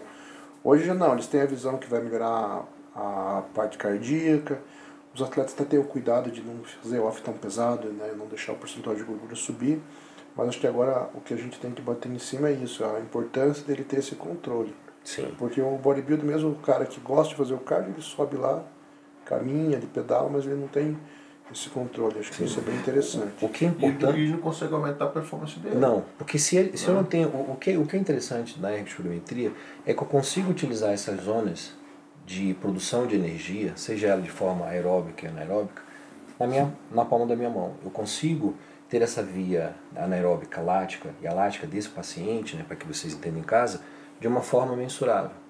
E eu tendo essa zona de treinamento, eu consigo disponibilizar, por exemplo, essa via láctica. Eu consigo saber o momento, em curto tempo, onde o que vai exaurir essa minha via é a deposição de lactato, ou seja, vai se exaurir quando, quando o meio fica ácido. Uhum. Tá certo? Quando eu estou falando da via da queima da glicólise anaeróbica, o meu, a minha via de substrato justamente vai ser quando acabar. Né? Lembrando que o uso da energia, né, eu consigo melhorar energia, propor mais energia a, essa, a esse atleta de algumas formas, seja ela de forma direta com a hipertrofia, onde eu vou disponibilizar mais substrato dentro do músculo estriado, tá certo? E eu consigo propor também mais energia de uma outra maneira, nessas vias anaeróbicas para que a gente possa entender. E eu consigo palpar isso. Né? Eu consigo dar essa treinabilidade a esse atleta. Tá? Eu tenho o consumo dele, como você disse, do gasto calórico por minuto proveniente do carbo, do substrato né? e, da, e da gordura. E ainda a gente faz a calorimetria indireta basal, ou seja, eu também sei quanto ele queima esse atleta em um repouso. Uhum. Então, Para o coach, você tem na palma da mão, você sabe quanto o teu atleta ele está queimando. Então isso é fundamental na performance tua. Isso vai dar uma diferença muito grande lá no final quando ele vai subir. Não tenho dúvida disso. É, a gente tem, isso tem dados muito precisos ali. Preciso. E a gente está falando tudo isso, isso é ciência, isso é tecnologia. E o bodybuilder hoje está possibilitado você fazer uma performance baseado em ciência. Né? Isso é o diferencial. E é isso que o nosso grupo está propondo. Né? Ter essa mensuração desse dano, fazer uma faixa de treinabilidade, ver evolução no protocolo que esse atleta é, é, realizou junto com seu coach. Ou seja, são coisas inovadoras é, que estão à disposição e que, sem dúvida nenhuma, eu, nosso grupo percebe hoje que o atleta não faz uso disso, para aquele que está realizando isso, ele vai subir defasado hoje. Pode ter certeza disso. Quanto tempo vai levar nosso estudo? Para entender mais ali, quanto tempo vai levar você oito atletas isso, a gente a ideia cardio controlado, oito atletas sem fazer cardio sem controlado. fazer cardio controlado, junto com a ideia foi minha do Luciano, da Renata e, e, do João, a gente quer avaliar justamente esses atletas, ou seja, ver a performance deles, essa melhora. Se dentro dessa faixa de treinabilidade eu consigo ter melhora nesse VO2, eu consigo ter um limiar melhor desse paciente, consequentemente eu vou ter a melhor performance lá no final. Comparado com aquele, outros oito, que não realizaram essa zona de treinamento. Então eu quero fazer uma, um estudo prospectivo, ele vai ser descritivo, onde eu vou fazer uma análise, uma comparação desse, desse grupo. Né? E aí eu vou ter uma, uma, uma, uma indução da onde, opa, a gente vai começar a desenvolver esse, esse atleta e a gente vai ter novos braços de estudo desse, desse, é, a ideia paciente. é um estudo de 12 meses, pelo menos. 12 né, meses. São 12 meses. A metodologia vai ser justamente essa, onde eu vou avaliar esses atletas, onde vão estar com dentro de uma, de uma preparação todas similares, ou seja, a gente vai tirar o máximo de viés possível de contaminações desse, desse grupo e a gente vai acompanhar em 12 meses, tá certo? Vou, o pessoal foi deixando algumas perguntas aqui, vou selecionar algumas. Tem uma muito boa, tal do Juliana Sestac. Estava aqui agora há pouco, minha esposa. É. Legal a pergunta dela. O uso de texto por mulheres teria um agravamento cardíaco maior que o usado por homens ou a lesão cardíaca pelo uso de esteroide é igual nos dois sexos? Não, de fato. A mulher abençoada mulher tem isso, é né? abençoada. A mulher é abençoada demais. Ah, a gente tem análise de pacientes que são bodybuilders de mulher, mulheres também, né? E que são fisiculturistas, no caso, e em uso de carga alta de anabolizantes. E ao contrário, enquanto nos homens a gente observou que a maioria tem lesões, na mulher, a maioria a gente observou que não tem lesões. Tá? Só que em compensação, ela mantém a mesma é, é, possibilidade de agravamento de lesões arteriais periféricas para fazer a redução do lume, resistência periférica, e ela acaba desenvolvendo mais, assim, é, frequentemente hipertensão. Tá? Muitas não fazem acompanhamento e estão hipertensas, nem sabe por quê, vai ver o coração está hipertrofiado, por conta de uma hipertensão que ela não está tratando, não está fazendo avaliação. Então, a análise acaba sendo da mesma forma, uhum. analisada, só que a gente percebe que não tem uma disfunção tão importante, tanto da sistólica como da diastólica, mas é muito mais da diastólica, na maioria das vezes, quando presente, mas a hipertensão é muito mais presente. Ainda não se sabe o motivo. Estamos colocando a possibilidade de que as mulheres têm menos receptores androgênicos no músculo cardíaco. Uhum. Daí, talvez, a possibilidade de ter menos lesões. Né? Diferente do homem, tem muito mais receptores, né? provavelmente no músculo cardíaco do que as mulheres. Daí Isso elas gente... são, entre aspas, mais protegidas. Mais protegidas. Né? Só que se ela não trata a hipertensão, vai lesionar o coração do mesmo jeito. Fazer toda uhum. aquela carga de sobrecarga no coração, hipertrofia, etc., vai acabar acontecendo do mesmo jeito. Só que com menos lesão, menos fibrose. A mulher é abençoada nesse sentido. É, e, e também normalmente a mulher usa uma carga anabólica menor do é, que o homem. Já é, parte por isso. Parte isso é desse princípio, isso é uma coisa meio bastante básico, né? E também a gente presume ação protetora do, do, do estrogênio. É. Né? Então isso também preconiza, são as três coisas que nós preconizamos, né? Então da possibilidade de ela não ter tanta lesão cardíaca. Isso não quer dizer que ela vai sentar o pau agora. É, ela vai usar de mulherada em casa. ali, é. não, vai tocar o terror aí no uso ali, só que ela vai ter alguns efeitos colaterais. Mais queda de cabelos, hipertrofia de clitóris, etc, etc, né? Tem tudo isso, né? Pergunta aqui do César Old Physique. Uma pessoa com prolapso da válvula mitral pode treinar normalmente? Se sim, o indivíduo pode treinar todos os dias? Pode. Tá? Doenças, a gente tem que analisar se essa prolapso de válvula, qual que é o efeito que ela tem, que grau de insuficiência da válvula mitral que ele está tendo. Se for, se for uma insuficiência de válvula mitral ali discreta, mínima ali. Sem repercussão hemodinâmica, nada, você vai treinar normalmente. Vai treinar normalmente, não vai mudar nada. E fundamental tá? acompanhar, né? Tem que acompanhar, é, esse vai, atleta vai tem que fazer acompanhar. acompanhamento como todo outro paciente que tem alteração estrutural. Tá? O próximo válvula mitral é uma alteração estrutural da válvula mitral, né, que pode estar ligado com arritmias e morte súbita. Né? Parece uma coisa bem, bem banal, assim, ah, vai ter um colapsozinho e tal, mas infelizmente está ligado à morte súbita, tá? É. No próximo válvula mitral. Só que a incidência é muito baixa, é, é muito baixa mesmo de acontecer. Em termos de sintomatologia, ele praticamente não vai perceber nada, não vai sentir nada. Então, teoricamente, sim, pode treinar. O Robson Santos, é, quais seriam os sintomas que um natural teria que ficar atento? Isso é legal, eu quero até complementar, eu ia perguntar aquela hora e passou. É, eu, quando estava ali no auge dos 154 quilos, eu tinha uma dor de cabeça aqui na nuca que eu associava a uma pressão alta. E agora, eu acho que eu não lembro se eu te contei isso. Mas na época. Não me lembro. Na época, O que, que tá escondendo aí, vê a bomba aí. Na época, olha o que, que eu fazia. Aí eu, não, tá, pressão alta. E eu aferia, a pre- a pressão realmente estava alta. Eu Quanto queria estava a pressão na época? Né? 16, 17. Tá. É, aí o que eu fazia? Eu tomava um propanolol para poder treinar. É, Então, assim, a, a- na verdade, eu queria, queria compartilhar a loucura, né? Que hoje Ele eu falou falo, isso, eu não tô deixando ele fazer isso. eu falo, olha o nível de loucura. assim, é. né? Mas é isso é muito comum o powerlift fazer isso. né? É, a- só que eu queria saber se é, realmente a gente consegue ter a sensação que está com a pressão alta? É, é realmente isso? Sim. Na, na na verdade, é bem mais, bem mais difícil. Tá? O, a hipertensão é muito silenciosa, muito silenciosa.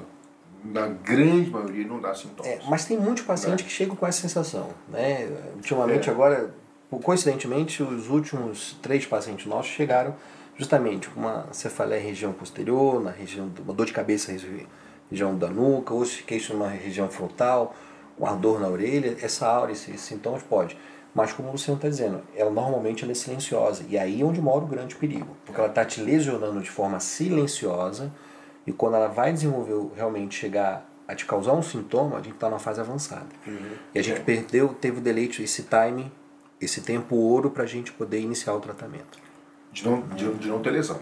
Tá? Mas assim, eu, na, minha, na minha prática médica, eu todas as pacientes que vieram comigo com dor de cabeça, e eu perguntava para eles assim, você media a pressão? Boa parte não media. E quando media, a pressão estava alta. Mas outras vezes que ele media, que ele que ele que ele estava com pressão alta, ele media, não tinha sintoma nenhum. Que estava mais alta ainda. Então assim, eu, consumo, eu costumo dizer para o paciente que pressão alta não dá sintoma no paciente. Quando tem sintomas, é porque ou já está estabelecido uma insuficiência cardíaca, seja ela a fração de ejeção preservada ou, reduzida, ou tem um- uma lesão renal, ou o paciente já tem outras causas né, que está fazendo com que ele tenha outros sintomas. Tá? Às vezes é o paciente que tem privação de sono, às vezes é o paciente que tem uma dieta muito restrita, às vezes é um paciente que tem outros fatores que está levando esse quadro, né, a cervicalgia, etc. Tá? E não só ligado à hipertensão, tá? mas o comum é a hipertensão não causar sintomas. Quando o sintoma já é presente, pode investigar aí outras causas, né, de consequências da hipertensão, entre eles insuficiência renal, insuficiência cardíaca, né, é, né, que vai fazer com que esse paciente tenha sintomas, aí sim, vai estar relacionado com a hipertensão, mas é causa secundária de uma lesão que ele já causou em algum órgão. Tá? A gente chama de lesão de órgão-alvo. Né? E a pergunta dele A pergunta foi do, natural. Robson é, desculpa. quais seriam os sintomas que um natural teria que ficar atento? Bom, É, Os sintomas que ele refere nesse caso são de. Provavelmente se ele. Eu entendo, se- tipo assim, pra ele saber se ele tá com algum problema, pra ele ficar esperto. Tá. O, o mais comum dos atletas que treinam em alto nível o paciente às vezes apresentar palpitações.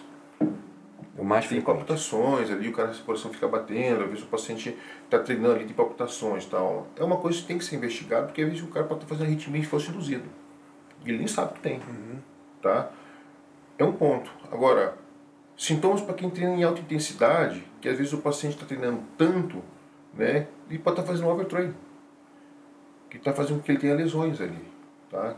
Aí ele pode ter que estar atento. Geralmente, queda de rendimento, cansaço, fazer é, é, a recuperação entre um treino, entre uma série e outra é longa, aquilo que a gente sempre está falando.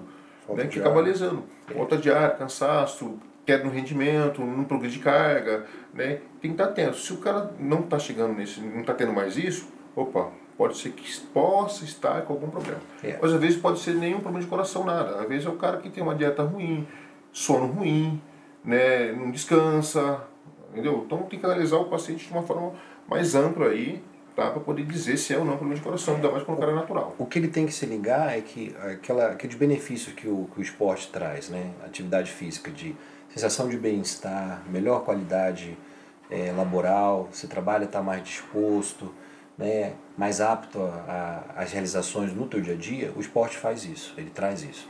Quando o praticante começa a perceber que isso está defasado, isso é um sinal de alerta. Pode ser um sinal de alerta, exatamente.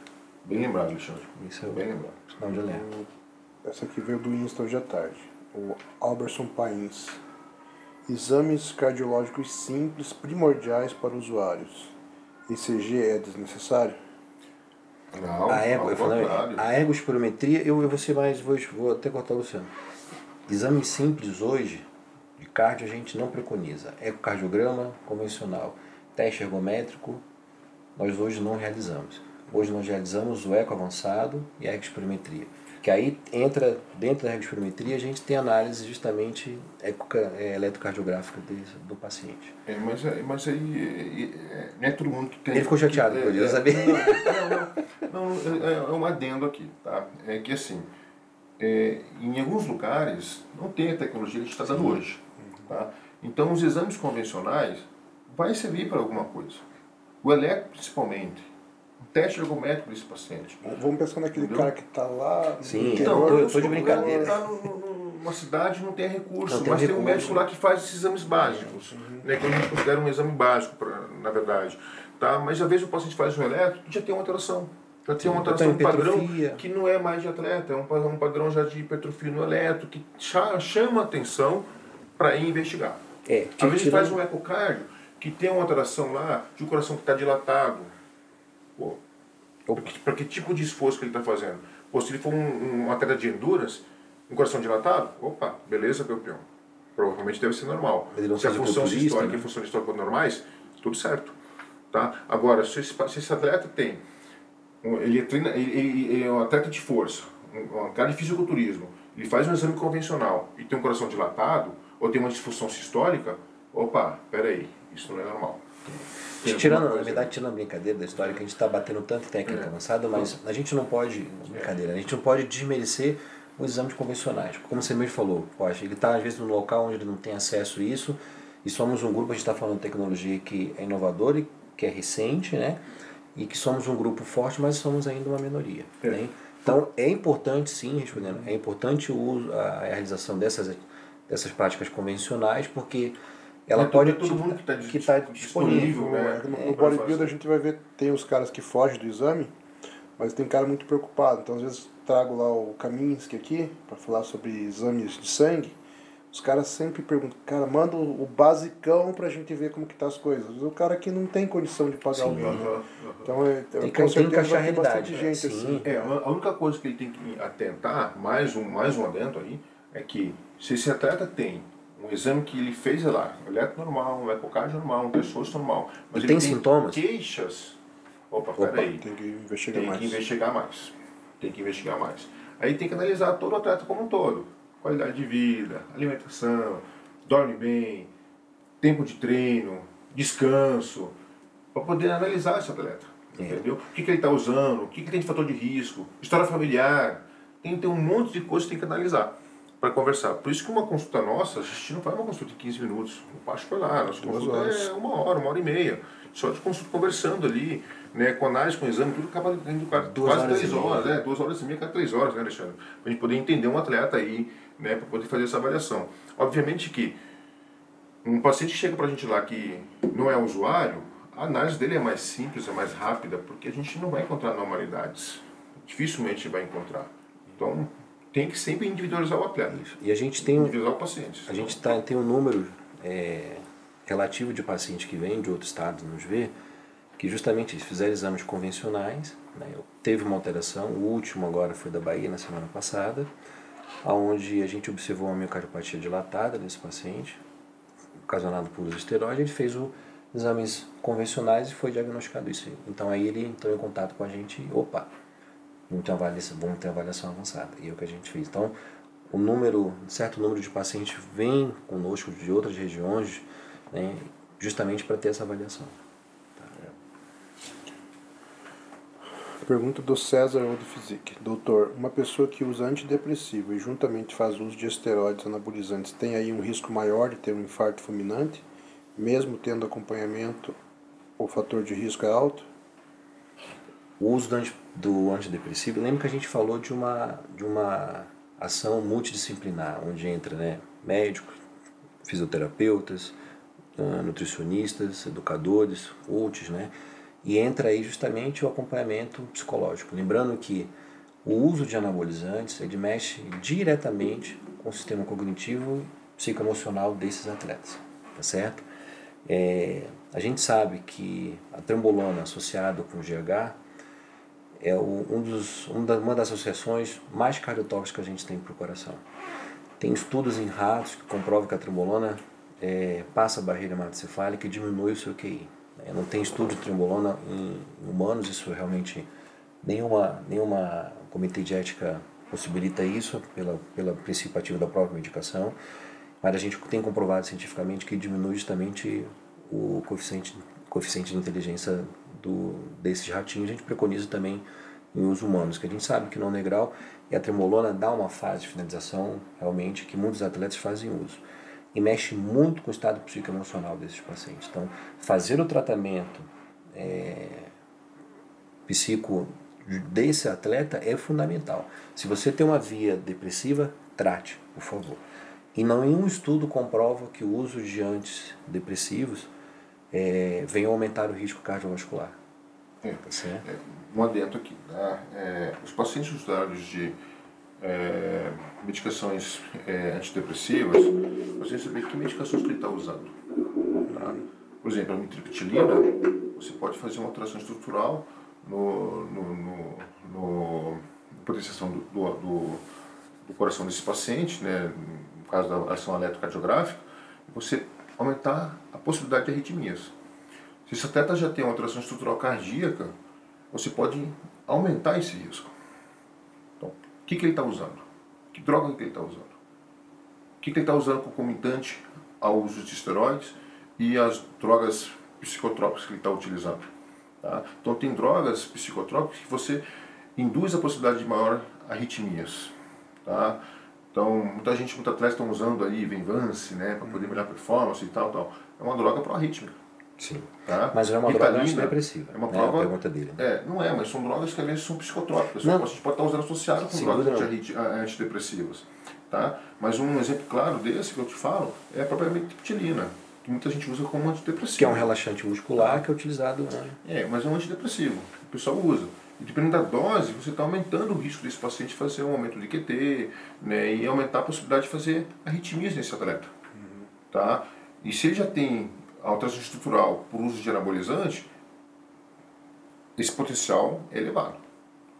Então, assim, tem que analisar esse atleta, o que, que ele está tomando, o que, que ele tem de alteração, se já tem um eletro já com alteração estrutural, com QT mais alongado ou não com a medicação, fazendo de anabolizante junto com, com, com alteração estrutural cardíaca e uso prolongado, ele, na minha opinião, sim, tem esse, tem esse risco aumentado. É, normalmente o paciente depressivo Ah. ele está utilizando um regulador de humor. Então os reguladores de humores ele não atuam, não são drogas pró-arrítmicas e nem com deposição de, dentro da, fisio, da fisiopatologia de doenças isquêmicas. Então, o tratamento antidepressivo por si só, dos medicamentos antidepressivos reguladores de humor, que provavelmente deva ser o que esse, é, esse atleta está usando, não influencia. Mas aí drogas associadas ao uso, aí sim tem, tem drogas que são pró-rítmicas né? isso. É, mas se ele está usando o regulador de humor, por isso que eu disse, não mais estudos que comprovam isso não. Tá bom? Então, é, mais uma vez, sempre individualizar o paciente, o atleta. Sempre. Isso aqui eu achei interessante, o Kelvin Araújo. Usuários de anabolizantes comumente possuem uma maior vascularização, tanto em calibre quanto em número de vasos. Dessa forma, o coração não continuaria trabalhando em mesma quantidade de força? Não, porque a gente está falando de vasos princípio diferente. A gente está falando de veias, uhum. não estamos falando de artérias. Veias e artérias. Né? Então, essa vascularização que o atleta está vendo ali é venoso periférico. Detalhe, essa vascularização aumentar ali, isso é resistência vascular venosa. Tá? Esse aumento já é pela resistência. É, tá ali. Tá? Então, assim, ele, eu, quando o anabolizante acaba atuando no, no atleta ali, a nível periférico, estou falando de artérias, uhum. e não de veias, né? Tá? Então, são coisas diferentes. E esse sistema venoso, que ele tem mais aumentado aqui, também tem uma resistência, porque está tudo engurgitado. Uhum. Teoricamente, não é para estar tá engurgitado, é para estar tá vindo, é para estar tá subindo bem tranquilo bem tranquilo. Tá? Obviamente que a gente está falando aí daquela teta que está em fase de finalização, que você vê uma vasculação muito mais ampla, às vezes está naquela fase que está ali um pouquinho mais sequinho. Normalmente está associado com alfa-adrenérgicos né? aí. E aí tem uma outra ação também, né, fisiopatológica. É, ele está bem seco, é, também tem, tem momentos do dia que está explodindo, tem momentos que não tem nada, então tem muito cupamp, com a quantidade de carboidrato, sim. né? Sim, sim. Então, se ele está comendo os carboidratos, fica murcho, né? O cara encheu, às vezes explode. Né? Tem, é resistência venosa, na minha opinião. Mas é, é legal, não, porque a gente vê né, vasos calibrosos, grossos, então se faz aquela associação, tipo, a irrigação do cara tá maravilhosa. É, não, não, não, não é. é. Infelizmente não é. Né? Está Mas... relacionado com a performance e aumenta essa resistência uhum. venosa periférica, é o que você está falando. Que em alguns casos pode ter uma repercussão que não é apropriada.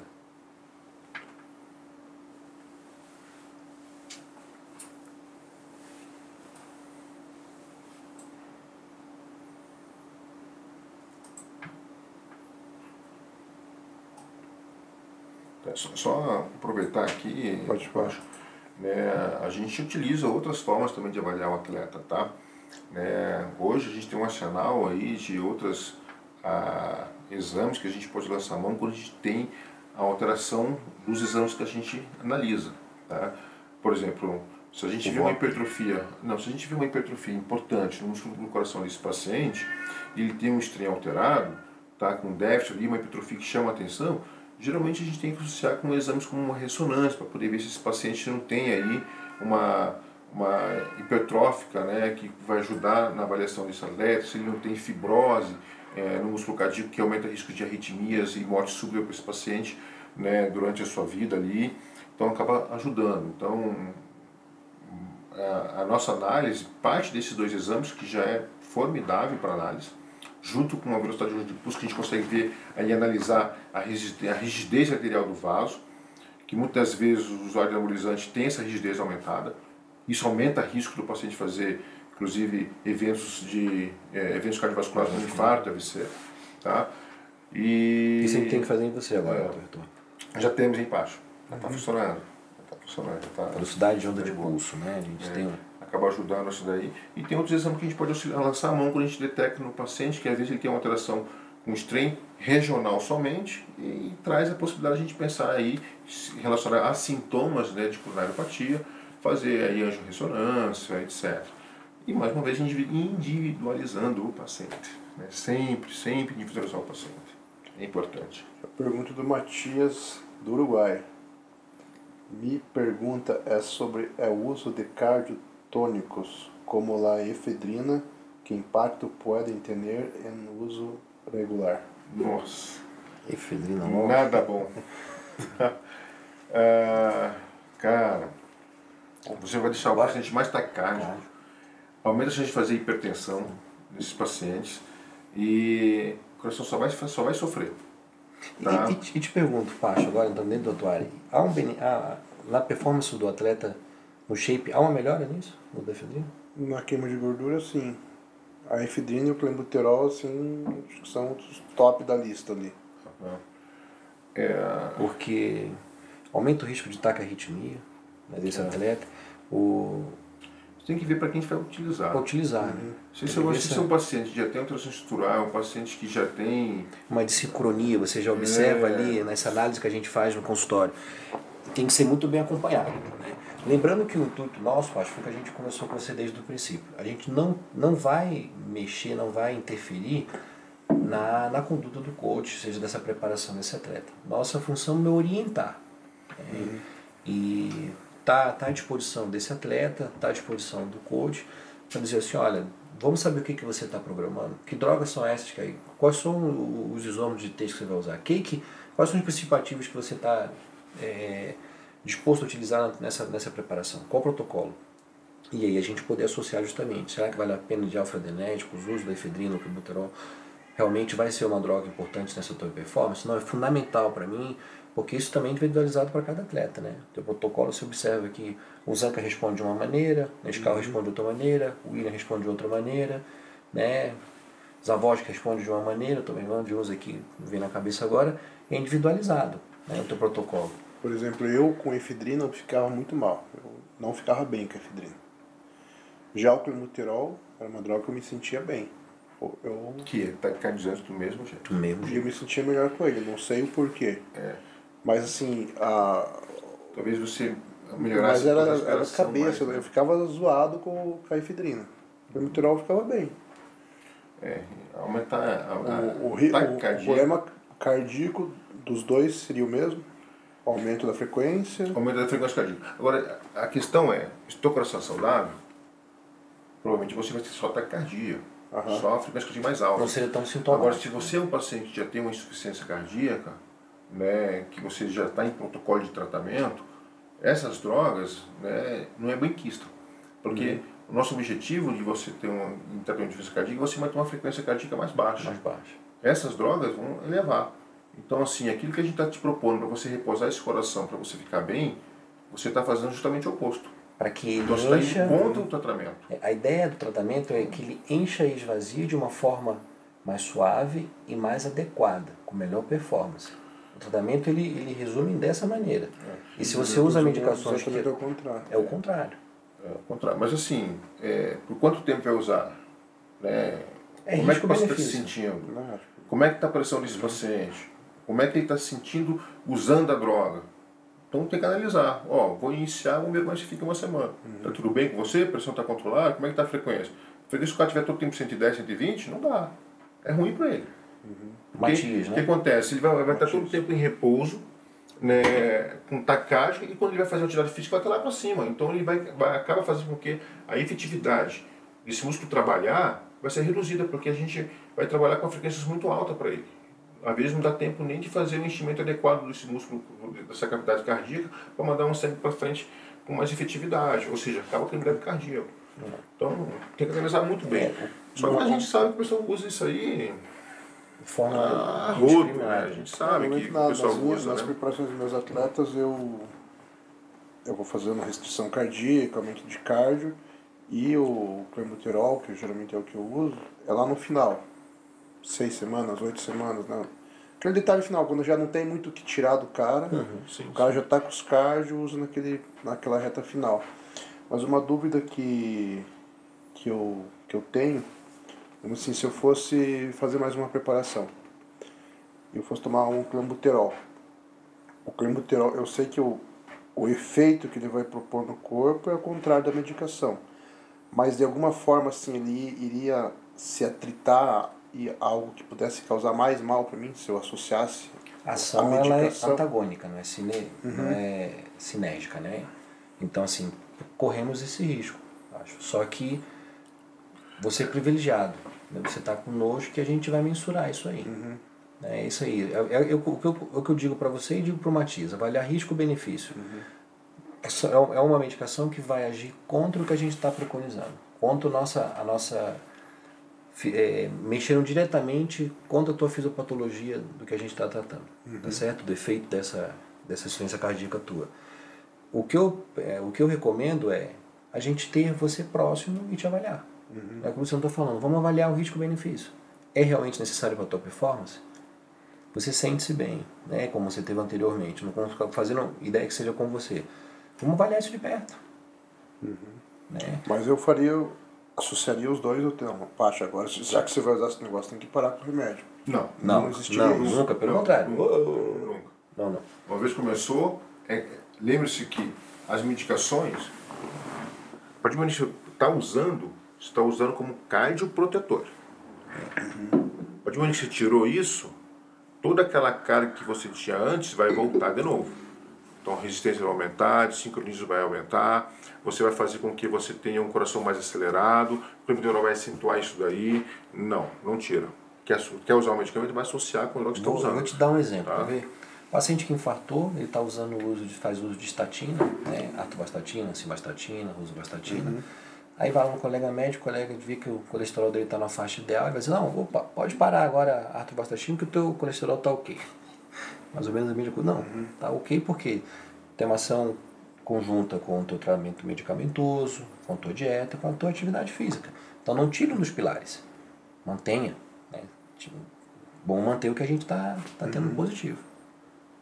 É, é, uma vez iniciou o tratamento, desculpa pegar o celular, mas uma vez que iniciou o tratamento, o tratamento é eterno.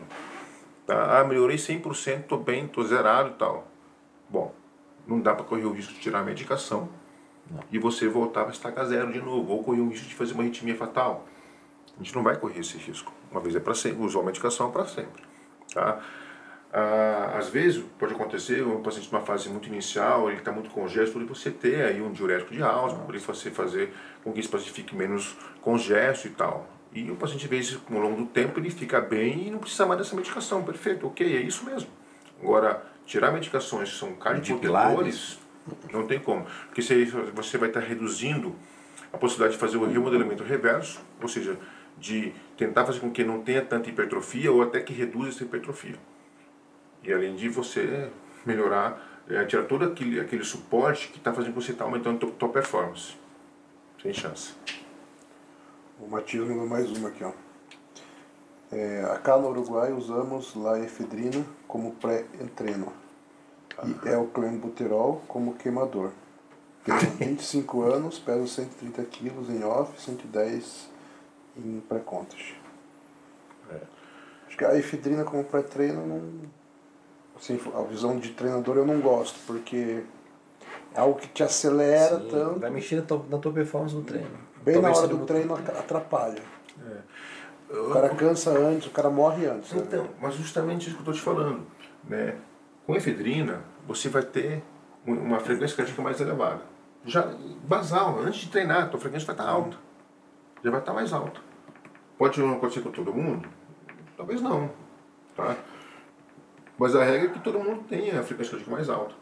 Aí você vai treinar, você tem uma droga que você faz que você tenha um ataque cardíaco, você tem uma aceleração de, da frequência cardíaca. Você já, quando você treina, você já tem uma frequência cardíaca mais elevada por conta do treino. O exercício está ali, você está se exaurindo ali, o coração tem que responder para poder mandar sangue para tudo que é parte do corpo que está treinando. Tá? Com essa droga, você vai manter níveis mais elevados de frequência cardíaca. Às vezes você vai ter com que o teu débito cardíaco não seja adequado, e você vai cansar, porque você está reduzindo o débito cardíaco. Se você reduz o débito cardíaco, você está reduzindo performance. É, Matias, para você entender, Matias, é assim, o coração ele enche e ele esvazia, né, com uma certa frequência. Onde essa frequência, se você aumenta ela, esse enchimento, esse esvaziamento, vai ser comprometido. E o que a gente está tentando explicar é que se você já tem uma predisposição, ou uma lesão a, a ataque a arritmias, ou uma lesão estrutural já estabelecida, esse enchimento, esse esvaziamento do coração, que não seja eficaz, que é o que o Luciano está dizendo, diminuir esse débito cardíaco, que esse volume que está saindo, sendo distribuído pelo coração no teu corpo, a frequência cardíaca, muitas das vezes, é muito acelerada, você não vai encher e esvaziar esse coração de uma forma adequada. A sístole diástole não vai ser adequada. E isso vai ter uma repercussão hemodinâmica que a maléfica vai diminuir o teu treino. Se você sente uma melhora com o pré da efedrina, é, que... é uma melhora é, porque falseada, entre aspas. É, eu acho que ele está pensando É. na possibilidade de aumentar a força, talvez. Talvez seja por isso. Mas e talvez seja isso, mas não, Mas não há um para ganho. desempenho cardíaco vai ser ruim. Vai ser ruim. É como você mesmo falou, Pacho, você e percebeu que alguns atletas ali cansam mais fácil, cantavam rápido. Pô, por que, que ele não cansa então treinando forte? Imagina tu atleta Quer aumentar a frequência cardíaca? Acelera, diminui o intervalo de, de- de- de- da série. Zanca tá agachando com quanto Verdade. quilo? O Zanca fez aquele hack lá com 400 quilos. 400 quilos. Imagina, agora bota ele com a frequência de 160, 170. Não vai. Não vai. Ah, não vai, não tem como. Tá entendendo, Cara, Matias? Isso é, isso é para é, o que a gente está tá supondo que aconteça no atleta, né? Por conta da ação do efeito da medicação. Isso. Mas, Tá. se o Matias, mas se você, Matias, tem uma sensação benéfica durante o teu treino com um pré-treino, possa ser isso, vai ser real, porque é o que você está relatando. Talvez aumentar a força, É, somente aumenta a isso. força. Mas, assim, Mas a repercussão cardíaca não é apropriada. Não te recomendamos. Pergunta do Gran Jaguar. Medicação biológica. Adalimumab. Pode interferir na hipertrofia? Efedrina pode matar o hipertenso? putz, Porra! Vamos estar para frente. Vamos É. começar pela efedrina. Pode matar. Efedrina mata o hipertenso porque aumenta a frequência cardíaca, aumenta a pressão arterial sistêmica e você pode realmente infartar. Se você já, já, já tem fator de risco, aumenta a hipertensão, é, o que a gente conversou aqui, seja ela nível secundário ou primário, você aumenta o risco de. É, a hipertensão vai, vai ficar descontrolada, né? O risco de você manter uma hipertensão descontrolada e fazer picos pressóricos. Esse pico pressóricos no atleta, para o coração não é bom, para a aorta também não é bom, para o rim também não é bom. Tá? Então se ele vai fazer uso por um período longo, digamos que um cara que usa aí todos os dias, aí, independente se está em off ou não, né? ele usa todo dia para treinar. Cara, ele vai ter, ele pode fazer picos pressóricos mais elevados. Né? E, e você, quando você tem picos pressóricos elevados, a gente, tudo bem, a gente está falando aqui hoje só de coração, mas você não afeta só o coração, você tem outros órgãos que afetam também. Entre eles o rim, principalmente o rim. O rim, Principalmente. o rim, Você faz é, lesões aí é, é, de, de funções, celu- é, Nível funções né? é, de néfros ali, que você perde e lá na frente vai ficar com renal. Tá? Mas isso você tem que. é, o ideal é fazer acompanhamento. O ideal é fazer o acompanhamento. ver a insuficiência renal- tudo, né? do, do, justamente do bodybuilder normalmente associada a uma hipertensão. Tá? É uma ação secundária. A outra droga, ele falou ali- alirocumab, né? Medicina biolo- é, medicação biológica. É um fito. Não conheço. É, é, um, é uma droga que pode ser. Muita gente usa isso aí como medicamento para. como se fosse um imunossupressor. Tá? É, tem outras drogas desse mesmo que você usa ali para para artrite reumatoide, para lúpus, é, etc. Tá? Mas não, não, não, é, não, não sabia, não, não saberei responder é, com toda com seriedade, relação a, aos efeitos cardíacos dessa droga. Tá? Né, pelo menos agora eu não me recordo agora, né, mas assim, a gente E- sabe que eu com sinceridade não, não, não, A não gente não tem procurei nenhuma Eu não tenho experiência particularmente. É, Rob- Robinson não, não. Pro Jaguar, né? Grande Jaguar. Grande Jaguar. Não tenho experiência com toda seriedade, nunca vi, nunca procurei nenhum artigo que tenha relação com isso, com alguma fisiopatologia dentro da, da cardiologia. A gente não, não tem a vivência com isso, humildemente a gente te, te diz isso. Mas vou dar uma procurada, tá? Vou dar uma procurada, não é a nossa rotina, a gente Me passa o nome aí certinho, eu só ver se é isso que eu estou pensando mesmo. Adalimumab.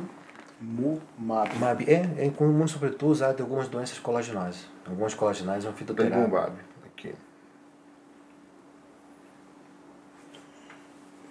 Dr. artrite reumatoide, psoriásica, etc. É isso mesmo. É isso aí. Tá? Ação em doenças do colágeno, ela tem uma ação sim. Agora, a- o efeito é, cardiovascular com toda seriedade, agora eu não, não tenho conhecimento, mas É, dar uma drogas, revisada. drogas imunossupressoras, né? Você perguntou alguma Olha, coisa, Pacho? Teoricamente, não, pela ação do que a medicação faz, né, pra gente não, eu não tenho essa informação de descrição, mas pelo que a medicação faz ali, que é uma droga imunossupressora, teoricamente não é para fazer hipertrofia do músculo cardíaco, nada disso não. Tá? Pelo menos eu desconheço isso. É, eu não sei se o princípio ativo desse fitoterápico Como a gente não, como não é um medicamento alopático, né? Então assim, a gente não, não sabe o efeito, não está nem dentro da, da farmacopeia da gente, né? Uhum. Mas como vou dar uma procurada nisso daí, como sou farmacêutico, gente não comentei, mas sou farmacêutico, quase farmacêutico. No último ano eu abandonei a faculdade, resolvi não me formar. O Matias, o Matias mandou aqui, ó. Muitas graças. Matias assíduo.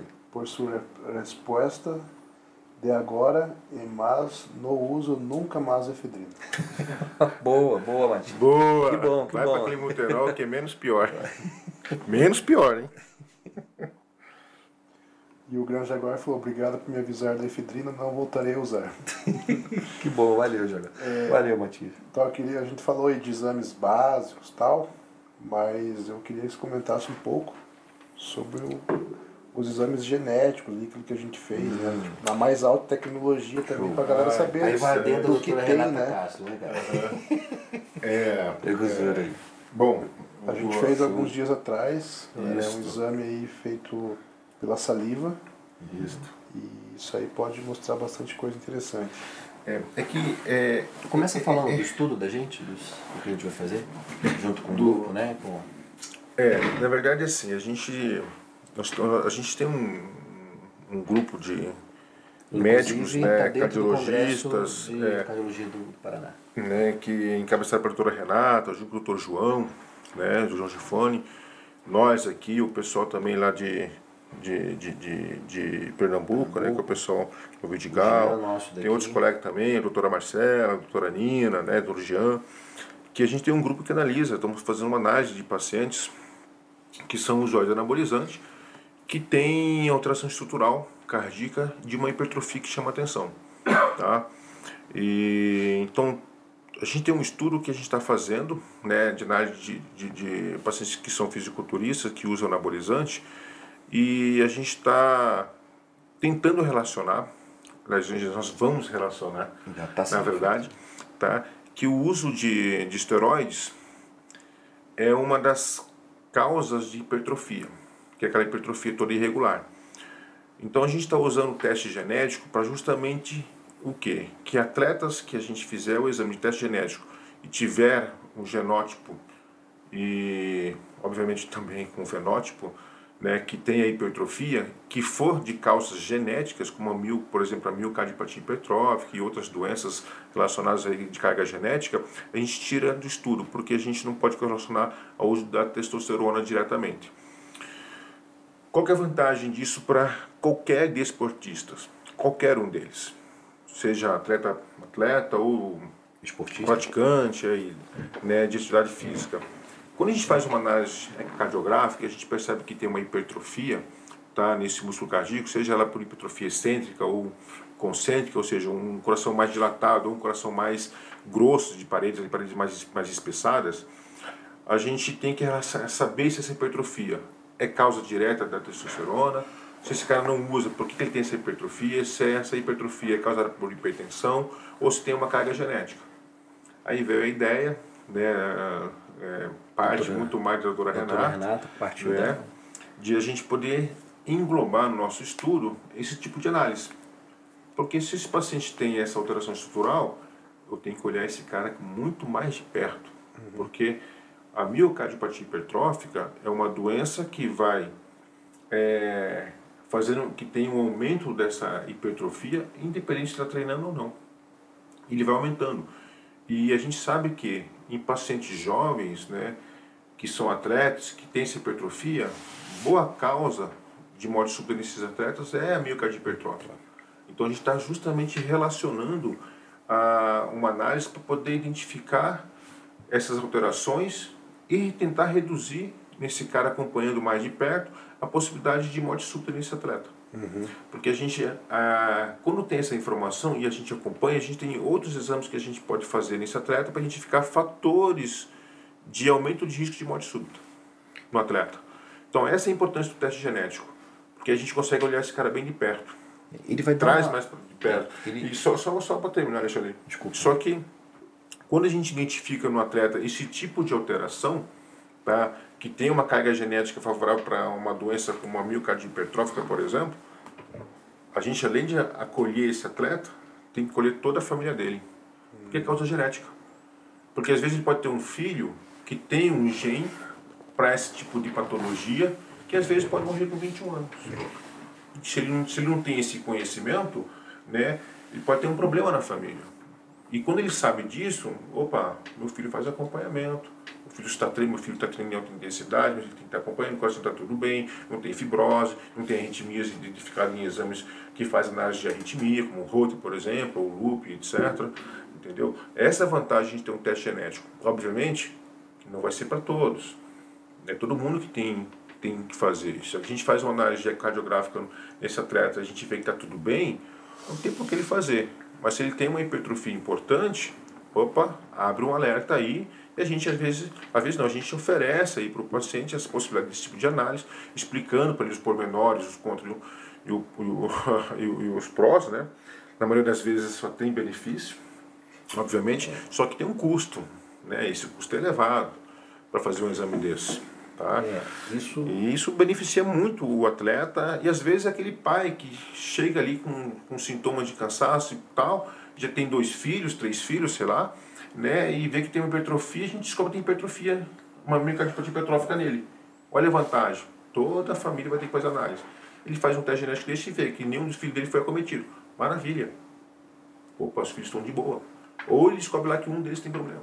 É, o que, o que a ideia da doutora Renata Castro do doutor João, é justamente né, a gente ter na mão essa série de informações que esse mapeamento genético, no né, estudo desse cariótipo, para doenças congênitas, congênitas cardíacas, nos dá uma informação, nos deixa, uma palavra que o Luciano adora, muito robusto a nossa informação científica nesse nosso, desses nossos é, é, pacientes, né? que a gente colheu a dedo, foi amostragem, conseguimos 50 kits, uma parceria que ela conseguiu com esse laboratório do Rio, é, e segundo também é dar, tirar um viés do nosso estudo, porque a partir do momento que a gente fala dessa hipertrofia concêntrica, o, do usuário do esteroide, pode ter alguns desses, paci desses pacientes, desses atletas, que têm alguma, por exemplo, alguma, alguma doença genética. genética. Então a gente não quer contaminar a nossa amostragem, a gente quer dar mais autoridade, dar mais especificidade ainda e comprovar, inclusive estamos tirando, isso é uma coisa, isso é um estudo que ninguém fez, a gente quer tirar esse viés aonde possa ter doença genética Havia causando... questionamento, não, mas ele pode ser uma hipertrófica. Uma hipertrófica, não, não. não. Tira e mostra, comprovando, não, é só conta né, do uso anabolizante, no caso. Né. No caso de um, um atleta, pô, é, comentei no começo, antes de a gente iniciar aqui, menos de 25 anos, ele era abuser, mas, tipo assim, ele, quando ele passou mal e ele faleceu, coração dele estava explodindo já, era caso de. Né, ele teria que fazer uma, um transplante cardíaco. Tão jovem, mesmo sendo abuser, é de se acreditar que teria também o fator genético, né? Daí... Você faz do, do teu colega da válvula bicúspide? Também? Não, esse é um outro, outro, menino. Um outro menino. É. 25 anos ele assim. Ele morreu com 23 anos. Com 23 anos, né? Vamos supor que ele tenha começado anabolizante com 18. Uhum é, mesmo sendo uma carga sete anos, há sete né? anos, mesmo sendo uma carga pesada, a gente evidenciou aí há pouco tempo. Não é a média que a gente tem dentro é, Não, mas mesmo sendo pouco tempo, ele, pode ele ter alteração possa estrutural. ter alteração estrutural. É, é, a gente tem observado que tem alguns atletas que têm uso de carga alta de anabolizante, que a gente vê alteração mais leve. E usando já 12 anos, 10 anos, 12 anos. E, e tem atletas que usam 5 anos que tem uma alteração mais, mais mais, mais chamativa a atenção ali, uhum. mais importante ali. Então, isso depende muito da genética do atleta. Tem atleta que aguenta mais porrada da testosterona, uhum. tem outros que não. Isso Sim, pode ser tá? porque tem menos receptores, é. Tá certo? Isso é uma, é, é, é uma, uma das explicações, né? É... é uma coisa que a gente observou, né, Alexandre, né, é que aquele cara que usa anabolizante, mesmo doses mais altos, que faz um cardio com muito mais frequência, eu tenho visto menos lesão. Inclusive a gente teve um dos nossos é. atletas que teve isso aí, né? É, Sim. menos lesão. Né? Isso é um, uma vez é um atleta que, como você falou, talvez nunca fez cardio, nem acompanhamento, nada. Uhum. E às vezes é um cara que também pode ter tido, possa ter tido, já um comprometimento cardíaco genético, e ele nem sabia que tinha. Uma causa dessa é hipertrófica, por exemplo. Ou miocardiopatia dilatada, é, o né, que, que é uma outra, uma outra causa genética. Né? O que a gente observa é o paciente que tem um strain reduzido, ele tem um VO2 que não é adequado. o paciente que tem o melhor VO2, que ainda não é adequado, que é o que o Luciano está dizendo, aquele que faz cardio, a gente percebe que ele tem um VO2 melhor.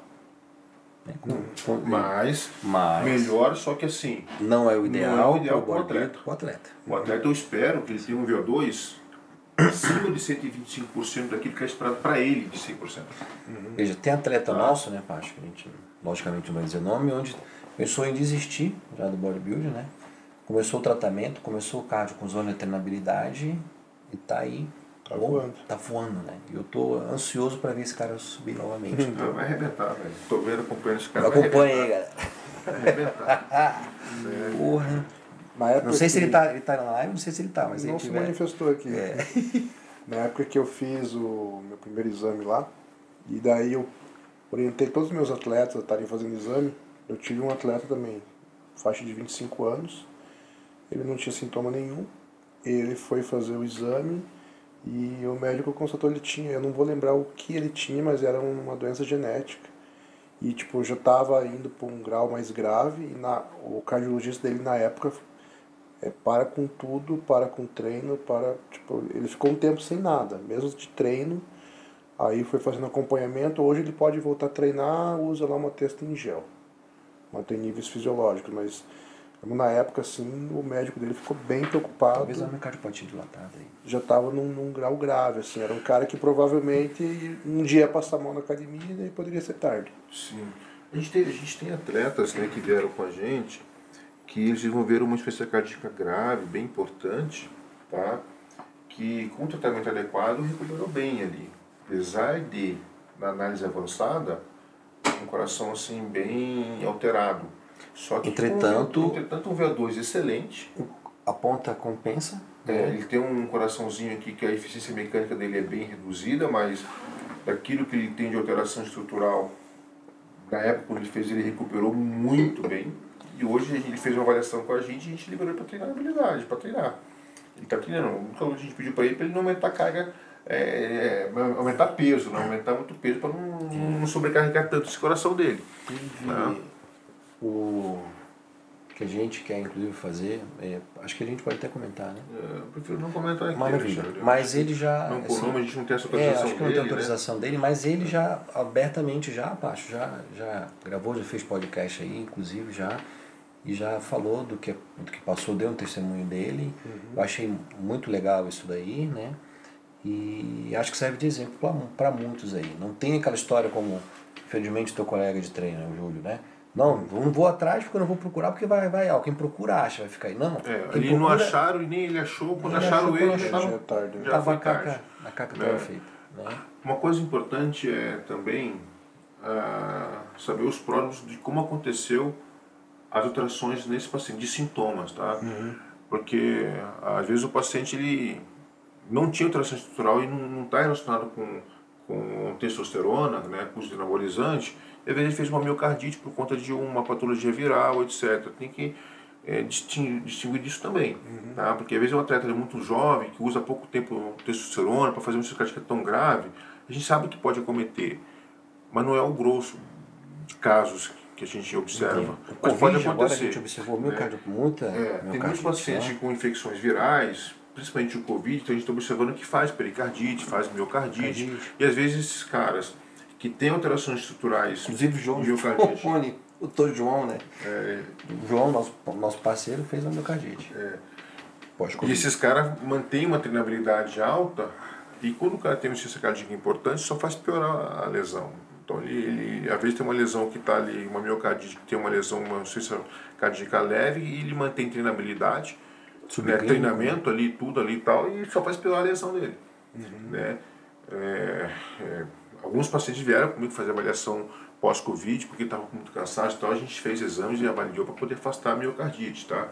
Graças a Deus, eu não, nenhum desses pacientes, né, claro que não foram muitos, né, mas todos eles, nenhum deles tinha um miocardite, né, no exame avançado a gente consegue analisar muito bem isso, né, é, é muito fácil de ver se tem um Inclusive, né? é a tese do mestrado do, Dr. João Gifone justamente, análise né, do extremo paciente com Covid. É. Né, então. Pergunta aqui, ó, o Arlindo. No último ano tiveram dois casos famosos de problemas cardíacos no futebol. Christian Eriksen. Sim, top demais. é. Boa pergunta. Top A que demais. vocês atribuem isso?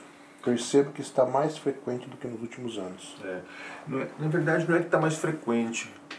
É, se atentam muito mais em dar diagnóstico, avaliação cardíaca muito mais análise mais pronunciosa ali, mais robusta, né, da palavra que eu gosto muito, né, desses atletas e acabaram identificando. Lá, provavelmente, um paciente, né, como acho antes, é, que é- acho que é um, um cara que joga na, na zagueiro, é lateral de um time europeu lá, esse paciente fez uma morte súbita, foi reanimado em campo, ele foi para o hospital e sobreviveu.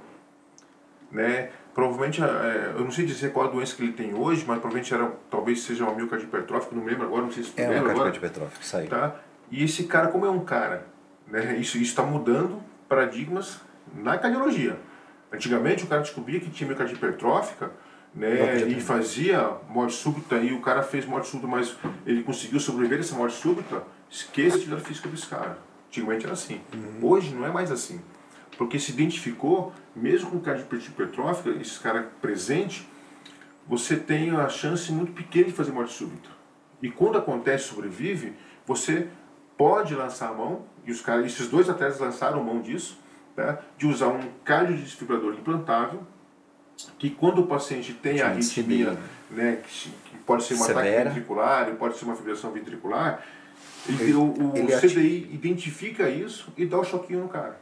E o cara corrige. sobrevive. E esses dois atletas estão jogando futebol, velho. Voltaram a jogar futebol a jogar. né? Ou seja, um, são um cara muito valioso, um é de seleção, seleção do país dele, joga um time de alto nível e o cara vale muito. Pô, o CDI na Europa leva 20 mil dólares, ou 20 mil euros. Cara, botei um plano de não, opa, o, o, o clube bancou, faz, não, eu ponho. E tá lá, jogando lá em alto nível lá. É, voltamos. Vai voltar a ter evento novamente? A gente não sabe.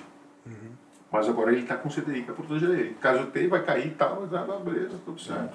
E assim, E voltamos ao princípio, Pacho. Essa decisão ela é individualizada e conjunta. Obviamente que o atleta vai querer, né? É, Se ele vê assim, não, é minha renda, é igual do anabolizante aqui. Esse cara é um cara que decidiu, né? Não, eu quero jogar bola, eu corro esse risco, eu assino essa responsabilidade e vou pra cima. Põe isso aí pra mim e vou jogar bola. Tá jogando. E a gente fala de, da questão econômica, mas tem uma coisa que para muitos atletas está acima de tudo isso da questão da grana sem nenhuma hipocrisia. É a realização profissional, o bem-estar de estar fazendo aquilo que gosta. É Então, verdade. a maioria desses atletas, eles não deixam de realizar. Isso entra dentro do bodybuilder também, do atleta. Com certeza. né? Ainda mais aqui no Brasil, onde costumo dizer que o High Pro, o número de atletas profissionais, onde tem um patrocínio que tem uma qualidade de vida, um número muito pequeno. Né? Então a maioria dos bodybuilders fazem porque amam mesmo. Então você tirar isso do atleta Ah, é muito complicado. Então Sim. isso está acima da grana. aí você matou o cara. Deixou o cara depressivo. Então, a realização profissional do bem-estar, o cara está fazendo a atividade é, esportiva que ele decidiu realizar para a vida dele, está acima de tudo isso. Né? E seja qual for a modalidade. Tem jogador de futebol aí que joga sem nenhuma, quase nenhuma articulação no joelho. Jogador de vôlei que joga com lesão de ombro, praticamente que é impossível, compatível com você realizar a atividade.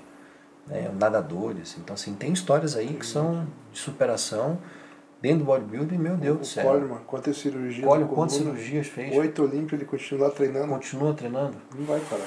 Não vai. Arnold é igual, trocou a válvula três vezes. E vai. Doctor, acho que é isso. Duas horas e meia quase de bate-papo. Jura tudo Pô, foi tão rápido. Foi tão rápido. Por mim a gente. Obrigado a todo Pior mundo. que tem muita coisa para falar ainda que a gente né? Acaba não levando, Sim, lembrando aqui de fácil. comentar, né? Obrigado a todo mundo que acompanhou, que mandou perguntas. Queria deixar palavra com vocês dois aí, um recado final pra galera. Bom, galera que está assistindo a gente, obrigado por comparecer aí com a gente, ajudar a gente a fazer esse podcast.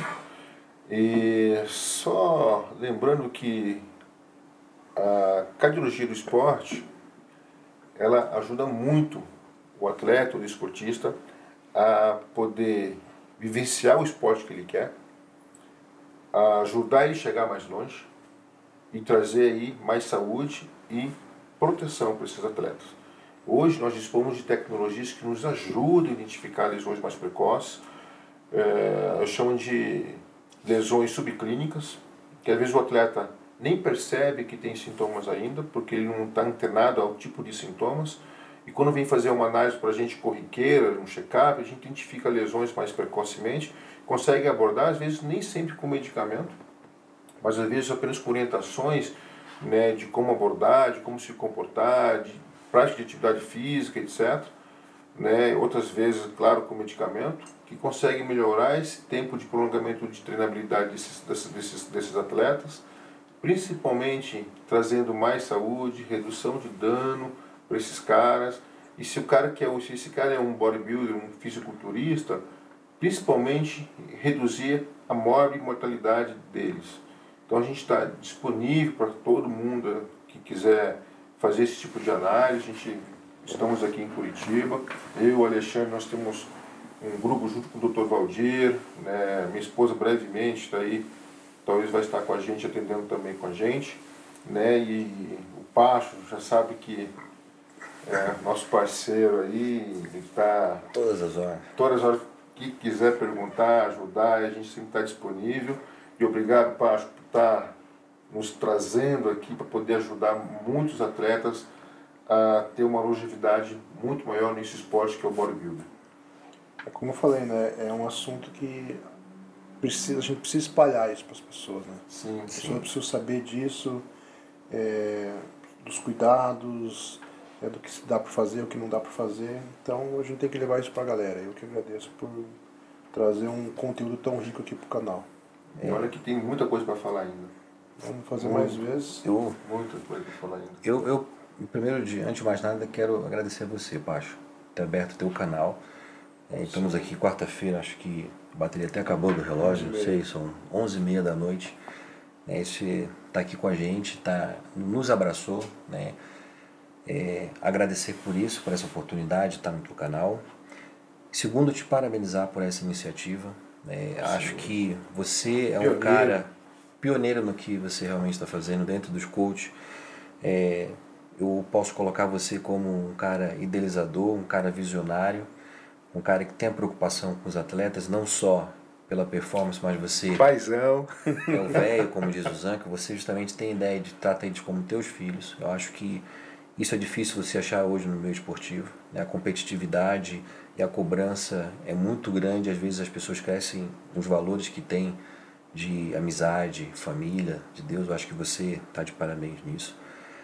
Te paraben- parabenizo também pela tua iniciativa de, acho que você está sendo inovador no sentido de procurar uma realização científica, uma comprovação científica. Você está embasando hoje as tuas técnicas, é isso que a gente está fazendo nesse projeto científico agora que a gente está encabeçando, onde nosso grupo, que é muito forte, é, encabeçou você, colocou você, trouxe você dentro para isso, da comunidade científica. Então eu acho que você só, só tem mérito nessa tua posição. E por último eu queria agradecer o pessoal que está nos assistindo, tá certo? Agradecer, ter paciência de escutar dois malucos aqui querendo falar de cardioproteção e de longevidade, tá certo? Mas a gente gosta do que faz. A gente é doido, mas gosta do que Isso. faz. E a gente que, quer passar para vocês do que o que nós estamos falando aqui, existe uma comprovação científica. Nos acompanhem, é, muitos trabalhos vão sair agora. Como eu disse anteriormente, o nosso grupo é muito forte. Aqui em Curitiba temos o Dr. Valdir que está junto conosco.